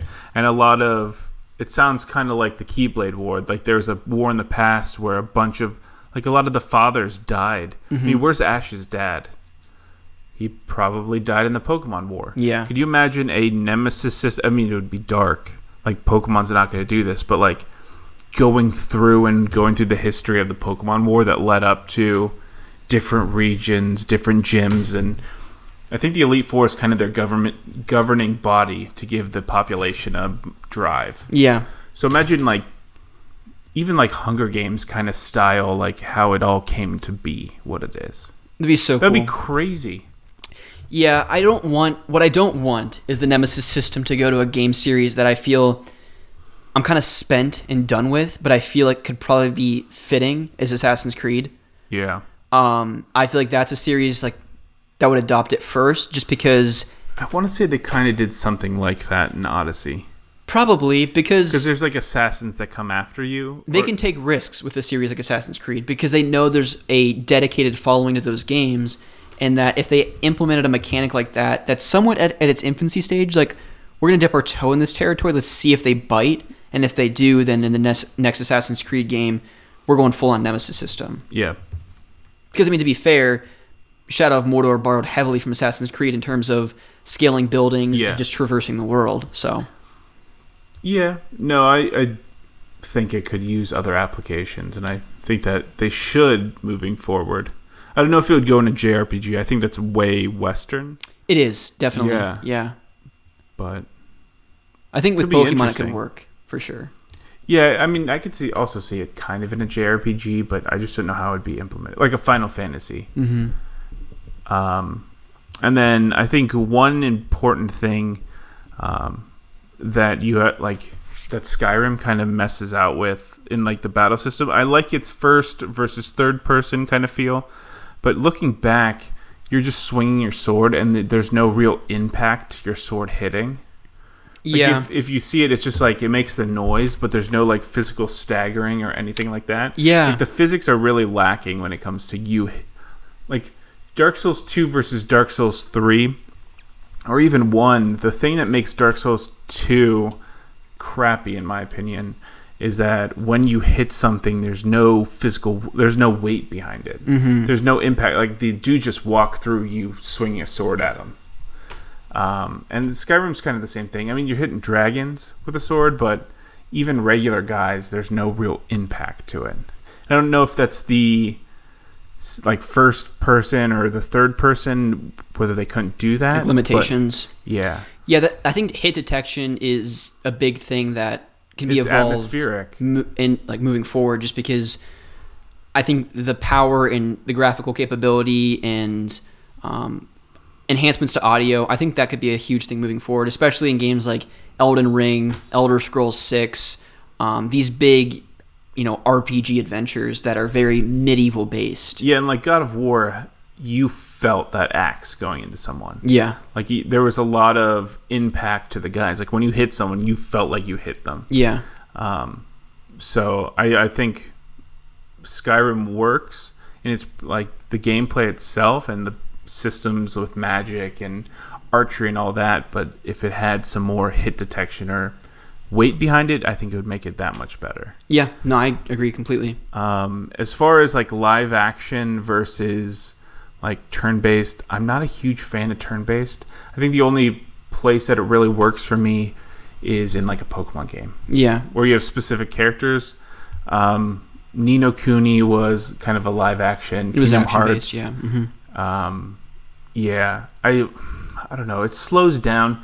I think I could do it as a kid, the turn based, but now it's The I don't know if patience I- isn't yeah. there. No, if I, I'm, I'm sitting down for 45 minutes to an hour and a half.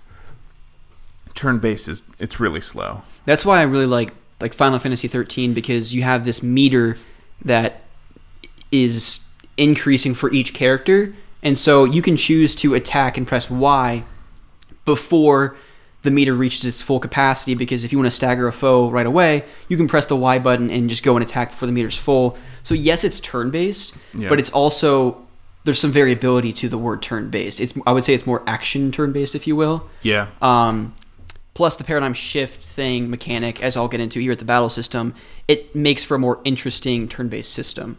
Okay. And so I think just finding ways to tweak that very archaic system of just like attack, you attack, they attack, you attack, and it's just like this ping pong battle of people fighting. yeah, Um, finding ways to make that interesting is challenging, but I think it can still be done. yeah. I like to see different spins on the kind of main uh, types of battle systems. Mhm. I, I think you have to tweak it and make unique. And Nemesis was just such a unique way from its foundation up hmm that yeah tweaks to turn based or tweaks to live action. It's important. Yeah. So if you want to get into yours, So battle system, I think I have a couple here. Skyrim, it goes without saying. I think what that game and even Oblivion and more when what it did for to first person RPGs in terms of again, you can have a axe and axe and sword or whatever you want to do. You can have a giant sword or dual weapon axe and sword. You can be a mage and fight from long distance. You can have a bow and arrow and fight from long distance. I think that that freedom to kind of play as you want, however you want, um, is wonderful. I love it. Uh, but to your point, Ryan, I think finding a way to take it to the next level with hit detection will be a lot more satisfying. yeah, It'll make the combat more satisfying. Um, but yeah, I just love that first person being right up with the other person, just hacking and slashing at them while they're hacking and slashing at you, whether you have shields or not. And it's funny just because when I played Oblivion for the first time, I thought it was a clunky, stupid mess. I'm like, why would anyone want to play a game like this Yeah. where you're swinging while they're equally swinging at you in real time? It just seemed nonsensical to me. But now it's one of my favorite games of all time. Yeah. So And there's one special thing about Oblivion where if you decided to be a mage, I don't know if you had to do the mage skill or whatever, but you could actually make your own spells, which they took out in Skyrim. Oh, really? So you can make these overpowered spells. They used a lot of magicka, but I mean, after by the end of the game, you're pretty overpowered. yeah, And you could just throw these fireballs that blew up like half of Tamriel that's awesome. or like that main city. Mm-hmm. Um, so I blew up the marketplace so many times. like everyone was pissed at me. I'm looking forward to playing Oblivion again on my PC at some Yeah. point. Probably, I don't know. That might, might be a game for winter as well. Like when it's snows on the ground, we have the the blinds open, just seeing the snow fall. Nice cup of coffee or tea. Yeah. Going through the world of Oblivion again. Oh, for sure. That'd be good times. Uh, next one I have is Final Fantasy 13. I've talked a lot about it on the podcast today. I talked a little bit about the paradigm system last week. I don't think I did it justice, so I'll kind of quickly, hopefully quickly, kind of talk through what it actually is. Um, after the first hour or two of the game, once you actually unlock the ability to shift paradigms, is when it becomes a lot more interesting and a lot less spamming the A button, and I would say more strategy, action, rhythm game. Um, and so you have these different roles that each character kind of specializes in, and those being Commando, which is a more offensive, non elemental attack. Ravager's more elemental magic, which helps raise the enemy's chain ga- uh, gauge, so you can actually like stagger them quickly. Yeah. Um, what are the other ones? Sentinel is basically a tank that'll draw attention of the enemy to you, so other party party members can heal. Medic, of course, just heals. Synergist and Saboteur are interesting because they perform status enhancements to you, whether it's um, protection or helping your attacks have more power against the enemy. Just basically elemental status enhancements. Is it worth it to do that? Because usually I see that type of class as like a waste of one of my characters. Yeah, so it's critical in some battles because the attacks of particular enemies, like in the instance of, um, I want to say Bartholomew, but whatever the heck his Darmamu. whatever the heck his name was, um, you needed to switch to this um, heroes charge or whatever the heck the paradigm name was, so that um, Hope could cast Veil on your characters, which is kind of a protective spell. Yeah. While Lightning was doing her medic thing, she was healing everyone, and Fang was still attacking the enemy. Um, in Sentinel, you want against these types of enemies because you might need two party members to be healing everyone because everyone's in poor shape, and the Sentinel will just kind of act like this giant, as I said earlier, tank that takes the brunt of the force of the enemy because they're kind of distracting them, saying, "Hey, hit me," while using buffs for themselves, so that they're not losing colossal amounts of damage. And so that gives you five ten seconds to heal the whole party and then shift back to a different paradigm that's either relentless assault or a mix of healing and assault Is it a pause between paradigm shifts, or do you have like, uh, like, w- paradigm one, paradigm two, where it automatically shifts all your characters? no so you literally have to press the trigger button and you have you have three predetermined paradigms when you first get the system but you can actually go in and customize those to your liking. So if you want everyone to be a commando or everyone to be medic um, you can do that if you'd like but you want to be strategic in the fact that they're named different things. So if you have a commando ravager and I think a synergist, or maybe maybe it's commando and two ravagers. That's like relentless assault, Okay. and so that's like basically an all-out attack. Yeah, when you say, but like you're going from the two healers and the tank guy and like the dude who buffs you, Mm-hmm. when you switch paradigms, is it like you switch everyone to like a predetermined loadout that you already made, or Mm-hmm. do you have to? Yeah, so you in. have you can customize as many as three, I think, to six paradigms. Okay. So you those are preset. So you, it's a quick shift. Yeah, so it's about one and a half seconds. So once you press the trigger button, you switch to dual casting or whatever new paradigm you want to switch to. The camera shifts to your characters changing roles, and it, it's just like a little wacky movement. They're like trying to change the tide of battle or whatever Yeah. generic thing they say, and they shift, and then they the camera goes back to the enemy, and then you keep doing what you're doing. Okay. That's cool. It's really like I said, it's more of a strategy rhythm game than it is like your turn-based action RPG, Yeah. if you will. Um, so yeah, Final Fantasy 13. If I haven't talked it up enough, play it. It's amazing. Kingdom Hearts, of course. I can't go. I can't talk about battle systems and not talk about one of my favorite action RPGs of all time. I would say one at the time, just because um, it could be played relatively mindlessly, just kind of hacking and Just slashing A button. as long as you weren't fighting someone like Sephiroth or Xehanort, not Xehanort, but um, Xemnas. Xemnas, um, then yeah, when you're going through Wonderland or Agrabah, you can kind of just mindlessly grind your way through and get to level 99 if you so choose. Actually, I Um, think it was Xehanort in the first one. Xemnas was two because that's when he put the black robe on. Dude, I don't know. Remember stories? It's a bunch of dudes with white hair. Kingdom Hearts. um, but even more so in two and three because two became much more acrobatic in the movements of Sora, Donald, Goofy. And Yeah. then three was just all out craziness where you're shooting rockets and jumping You're on carnival rides, jumping on carnival rides and boats and water and doing all kinds of wild stuff. zooming around on a Lion King. Sure, yeah, we'll add to that list of things you can do in Kingdom Hearts 3. but it just makes for a much more chaotic yet fun action RPG. Yeah, So, it was a good time. yeah, I loved as much as I didn't like I don't want to say didn't like after I had some time Choose your to words carefully, Spartan. they may be the last as a gamer. after I had some time to digest three, I was like, eh, it didn't meet expectations really. I don't know how I feel about it. But now that I'm far removed from playing it, um, it was a really, really good game. Yeah, it was fun. And I'm looking forward to going back and playing that at some point. Yeah, I got back to the end of Pirates of the Caribbean on my second playthrough. It's still paced like main story elements slow. Mm-hmm. It makes more sense, kind of playing it for a second time because you know what people are talking about, Yeah. ish, with like the post credits and all that jazz. Mm-hmm. Um, but yeah, it's still backloaded. But I, I'm excited to have a save that I can like right before all of the end chaos, like the maze stuff happens. I'm excited to have a save so I can keep playing through that as many times as I want. Yeah, definitely.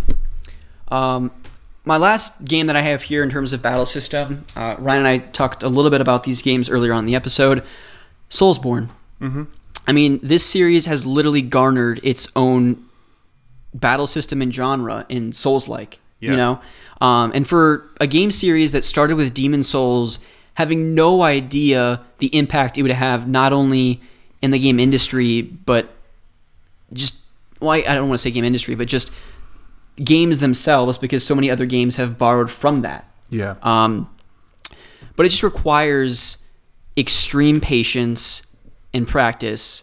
But I don't think I've I've yet to play a game, series, franchise, or just singular game where it continually challenges me, yet I feel so satisfied after accomplishing a boss like Martyr Logarius or the Twin Princes, uh, Princes or gosh, Ryan, you know the names better than I do, but any of the bosses in those games, like if I ever beat the who's the last guy in Dark Souls three, not the Lord of Cinder, but um, Um, the uh, you- Lord of Cinder. no, but the other guy that we talked about earlier in the episode, Oh, the unnamed king. the Unnamed King. Like if I ever beat that guy, I Or, like swear I'll. even the put- dude in the ice place where we like he wasn't a main boss, but like where I countered him and we like stabbed him and he kept healing before Mm-hmm. Yeah. we got to Friede. Do you remember that guy? not really, Oh, okay, maybe you were absent. probably, Yeah, But, certainly like- mentally.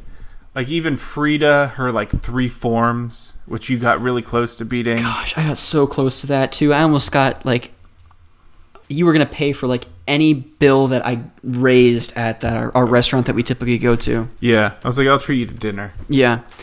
Um, but yeah, I've yet to play that and the unnamed king, I think I had that same standing. Yeah. Um, I mean, sure, like I said earlier, you can kind of cheese your way through the game by leveling up considerably before you fight these bosses. But at the end of the day, you can't just charge in there and hack your way to victory because they will F you up if you try and do that. Like if you the first time you go into the Abyss Watchers, and there's the one dude comes up, and then all of a sudden there's a second one, and they're both attacking you. You're like, oh shit! And then like you're trying to survive dodging two dudes who are just lunging at you, and then a third one pops up, and if you don't attack him, he starts attacking those other guys. You're like, what is going on here? Mm-hmm. Like the fight, it's such a unique fight. Or even in Bloodborne, what is it, the, the Witch of Hemwick? Or Yeah, when I remember being at your parents' house when you first got Bloodborne, and we were playing through this for the first time, and we were just fighting those other dudes. yeah. And then we're like, you oh, killed what- one, and there are two of them. You're like, oh crap. We're like, oh, what's that? Oh, never mind, it's not there anymore. Because the witch would disappear, and you'd have to go find her and slash her up, and it was like all the eyes of the deceased people that she had eaten or killed or, Or something. she jumps on you and like tries to carve out your eyes. yeah, Like it's an easy fight, but like at the same time, it's like a unique mechanic. it is because they're not, there's not a sign before you walk into the boss fight that's like, hey, make sure the little crazy-eyed lady you're killing her, not the other dudes. Or the three shadows in the forest. You have the nightmare with all of its like Nazgul elephant like r- scythes. Mm-hmm. Um, the final boss is just a treat. Yeah, I think really any hunter fight in Bloodborne is amazing. yeah, Because you feel like you're fighting yourself. Mm-hmm. Yeah, but uh, the biggest thing about these games, very much like Skyrim and these other gargantuan RPGs, is that it allows the player freedom to play as they want to. If you want to play through these the entirety of these games with the shield and sword, by all means, go ahead and do so. But you can also do it by just fat rolling your way to victory with a, a two-handed sword. Yeah, or being a mage or being a cleric Mm-hmm. with like miracles. Playing a mage build on this uh, Dark Souls 3 was probably the most fun I've had. Yeah, I mean, and that's it's like the a totally unique. You feel like a wizard. Yeah, and I mean, I played each of these games one time through, except for Bloodborne. I beat that game on New Game Plus, but it's just endless possibilities, endless replay value. You find new things each time. You figure out that certain bosses are harder the, the second time you play than they were the first time, or easier the second time because you've already beaten them. Um, and then invading other people's world, getting invaded by other people in your world it's just such a novel concept and one of my favorite battle systems in terms of third part third person RPGs in a very very very long time. Yeah, I don't know if that the invasion mechanic was the first one to do that. I, I think it probably was, where the co-op is not a co-op. Literally everything in the world's trying to kill you, Yeah, yeah. including other people. Yeah, no, it's it's such a fun series of games and I always kind of get that itch when I'm either playing Skyrim or I hear people talking about Dark Souls or Bloodborne or I hear new news about the Elden Ring. It's just like, gosh, I could go back and play Bloodborne right now. Yeah, Or I could go heard- back and play Dark Souls 3 right now. Yeah, I I beat Dark Souls three. I think three or no Bloodborne three times. So I was trying to get a platinum trophy on that one, but I've heard that it's actually not too challenging to do so. no, I was doing like speedrun tactics. I think I am on my final guy, and I'm stuck at the three ghosts. Okay. Yeah, but you just go in after you beat the dog girl.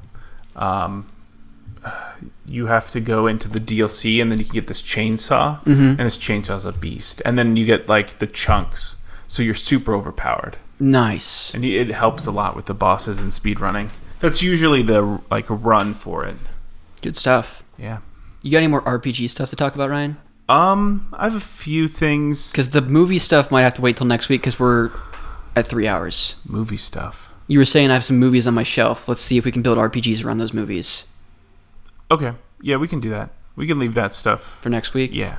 Well, it's been a long time coming, Ryan. This new segment of yours, this Night Owl Media. Yes. Let's get to it. So to kind of reframe or uh, remind you folks, it's been a couple hours since we talked about this. I was up late last night thinking of. I wasn't really thinking about new segments. I was just thinking about what the heck I was gonna watch before I went to bed, and I was getting anxious about it, like I usually do. And what the heck do I watch? I have so much crap over there that I haven't seen yet. And then I was like, ah, just gonna watch Harry Potter and the Goblet of Fire because oddly I was wanting to watch the worst Harry Potter movie ever created, Whoa. The Goblet of Fire. And so I put that in, and once I saw Cedric Diggory, I quickly turned it off. But all of that to It's the best part. No, that's why we watch it. all of that to say, Robert Pattinson, you beautiful man, you better not do Batman. I think he bailed on Batman though for scheduling conflicts. no, don't say that. I, I was getting like all You're probably confusing that with Harry Styles that turned down uh, Prince Eric in The Little Mermaid. what? I didn't even know that was a thing. Easy confusion. We're moving on. Harry Styles. So- is that One Direction? I don't know who that is. It's just the Let's name is ridiculous. I created a new segment called Night Owl Media where Ryan will choose something for me to watch, movie or TV series. The only caveat is three seasons or less because we don't want this to not revisit the topic. Like we want to revisit the topic every like couple of episodes. So the one I picked, it's four seasons, but it's a short fourth season. All right, can't do it over the three season limit. All right, then you're gonna. All right. That was the happiest of the three things I picked. I'm just kidding. What is it? Uh, so I don't know if you liked Castle. I loved Castle. Okay, so this is kind of it's called Lucifer, and Lauren Okay. was watching it and she loved it. I think my sister and my dad watched that too. It's great. It's the same kind of dynamic as like a Castle Okay. between the the main lead woman cop and like the snarky asshole Castle guy on the side who's shouldn't really be there, but he's there, Mm-hmm. and it takes kind of like a like just a spin on it. I think Lucifer is actually in the Marvel universe or DC universe. So this Not is, sure. Yeah. So watch Lucifer. It's on Netflix. It's great. It's it's like crime fighting, but that castle dynamic Awesome, because that's definitely a show that you can watch. in the background. yeah, definitely passively. grinding on Final Fantasy or whatever. This is a perfect show. Awesome. Well, I'll probably start that then, um, either with Final Fantasy 13 or even Tales of Vesperia, uh, because F- Vesperia will be a very big grind game. Yeah. 13, I guess, pretty soon here once I get to the the open world. But good stuff. Yeah, I'll restart that because I finished all four seasons. But if you're gonna start it, Mm-hmm. and we we're gonna talk about it eventually, I'll s- restart it. All right, I'm game. Sounds good. Thanks, bro. Yeah. Less anxiety. Go watch the show about the devil. All right, let's do it. Thanks for uh, listening to this podcast. Hopefully, Yeah. you enjoyed it. Uh, episode 53, Ryan. Yes. Crazy stuff. We're also at two hours and 55 minutes of this crazy show, so hopefully, we haven't done an episode like this in a while. I don't really know if you guys like long episodes, but we did it. So it's hard not to, or it's hard when we answer questions or we do. I mean, we did lots of news stuff at the beginning, Mhm. but with like a full topic going for such a long time. Yeah, it's it's definitely It's- a lot of time on our hands. One to prep for our Sunday's shot. I mean, it's two o'clock in the afternoon. I have to edit this, then meal prep, and go to bed. Well, yeah, it's. I if you guys like main topics, like RPGs or whatever, let us know. Um, they tend to be longer, and I know our original quiz said like two hours is a good length for Yeah. most people. Yeah. Um, but yeah, just let us know. Yeah, definitely. And so yeah, if you perform the more topic focused episodes or kind of when Ryan and I just Do talk about shit. whatever the heck we want to talk about, um, hopefully both lead to interesting discussion, entertaining episodes, entertaining rides to work, if you will. Uh, but thank you seriously for listening. If you wrote it into the podcast uh, via Instagram, Logan, I know you wrote in. Chronolink nine came in real strong. Ryan, anyone else write in? Paige, Page, Fem and Trooper. Travis, we read his text. That's right. Hopefully, your daughter continues to love the world, the magical, wonderful, exciting world of Pokemon, Travis. the world that we wish we lived in. That's right. The world we one day will live in, Ryan. Yes, genetic mutations looking like a Pikachu. All right. God, can you imagine if it, like we mutated a rat to the point that it like shot electricity and killed shit? That would be pretty. That would be terrifying. yeah. Let's not do that. Yeah. Let's keep doing this podcast, though. Okay, that sounds like a solid alternative. We'll be back next week with a topic we don't know yet. Thank you for listening to Otaka Brothers. Ryan, any parting words? Have a good week. Stay safe. Stay classy, America and world. If you're not in America, this is a great ending. Bye. going on? Later.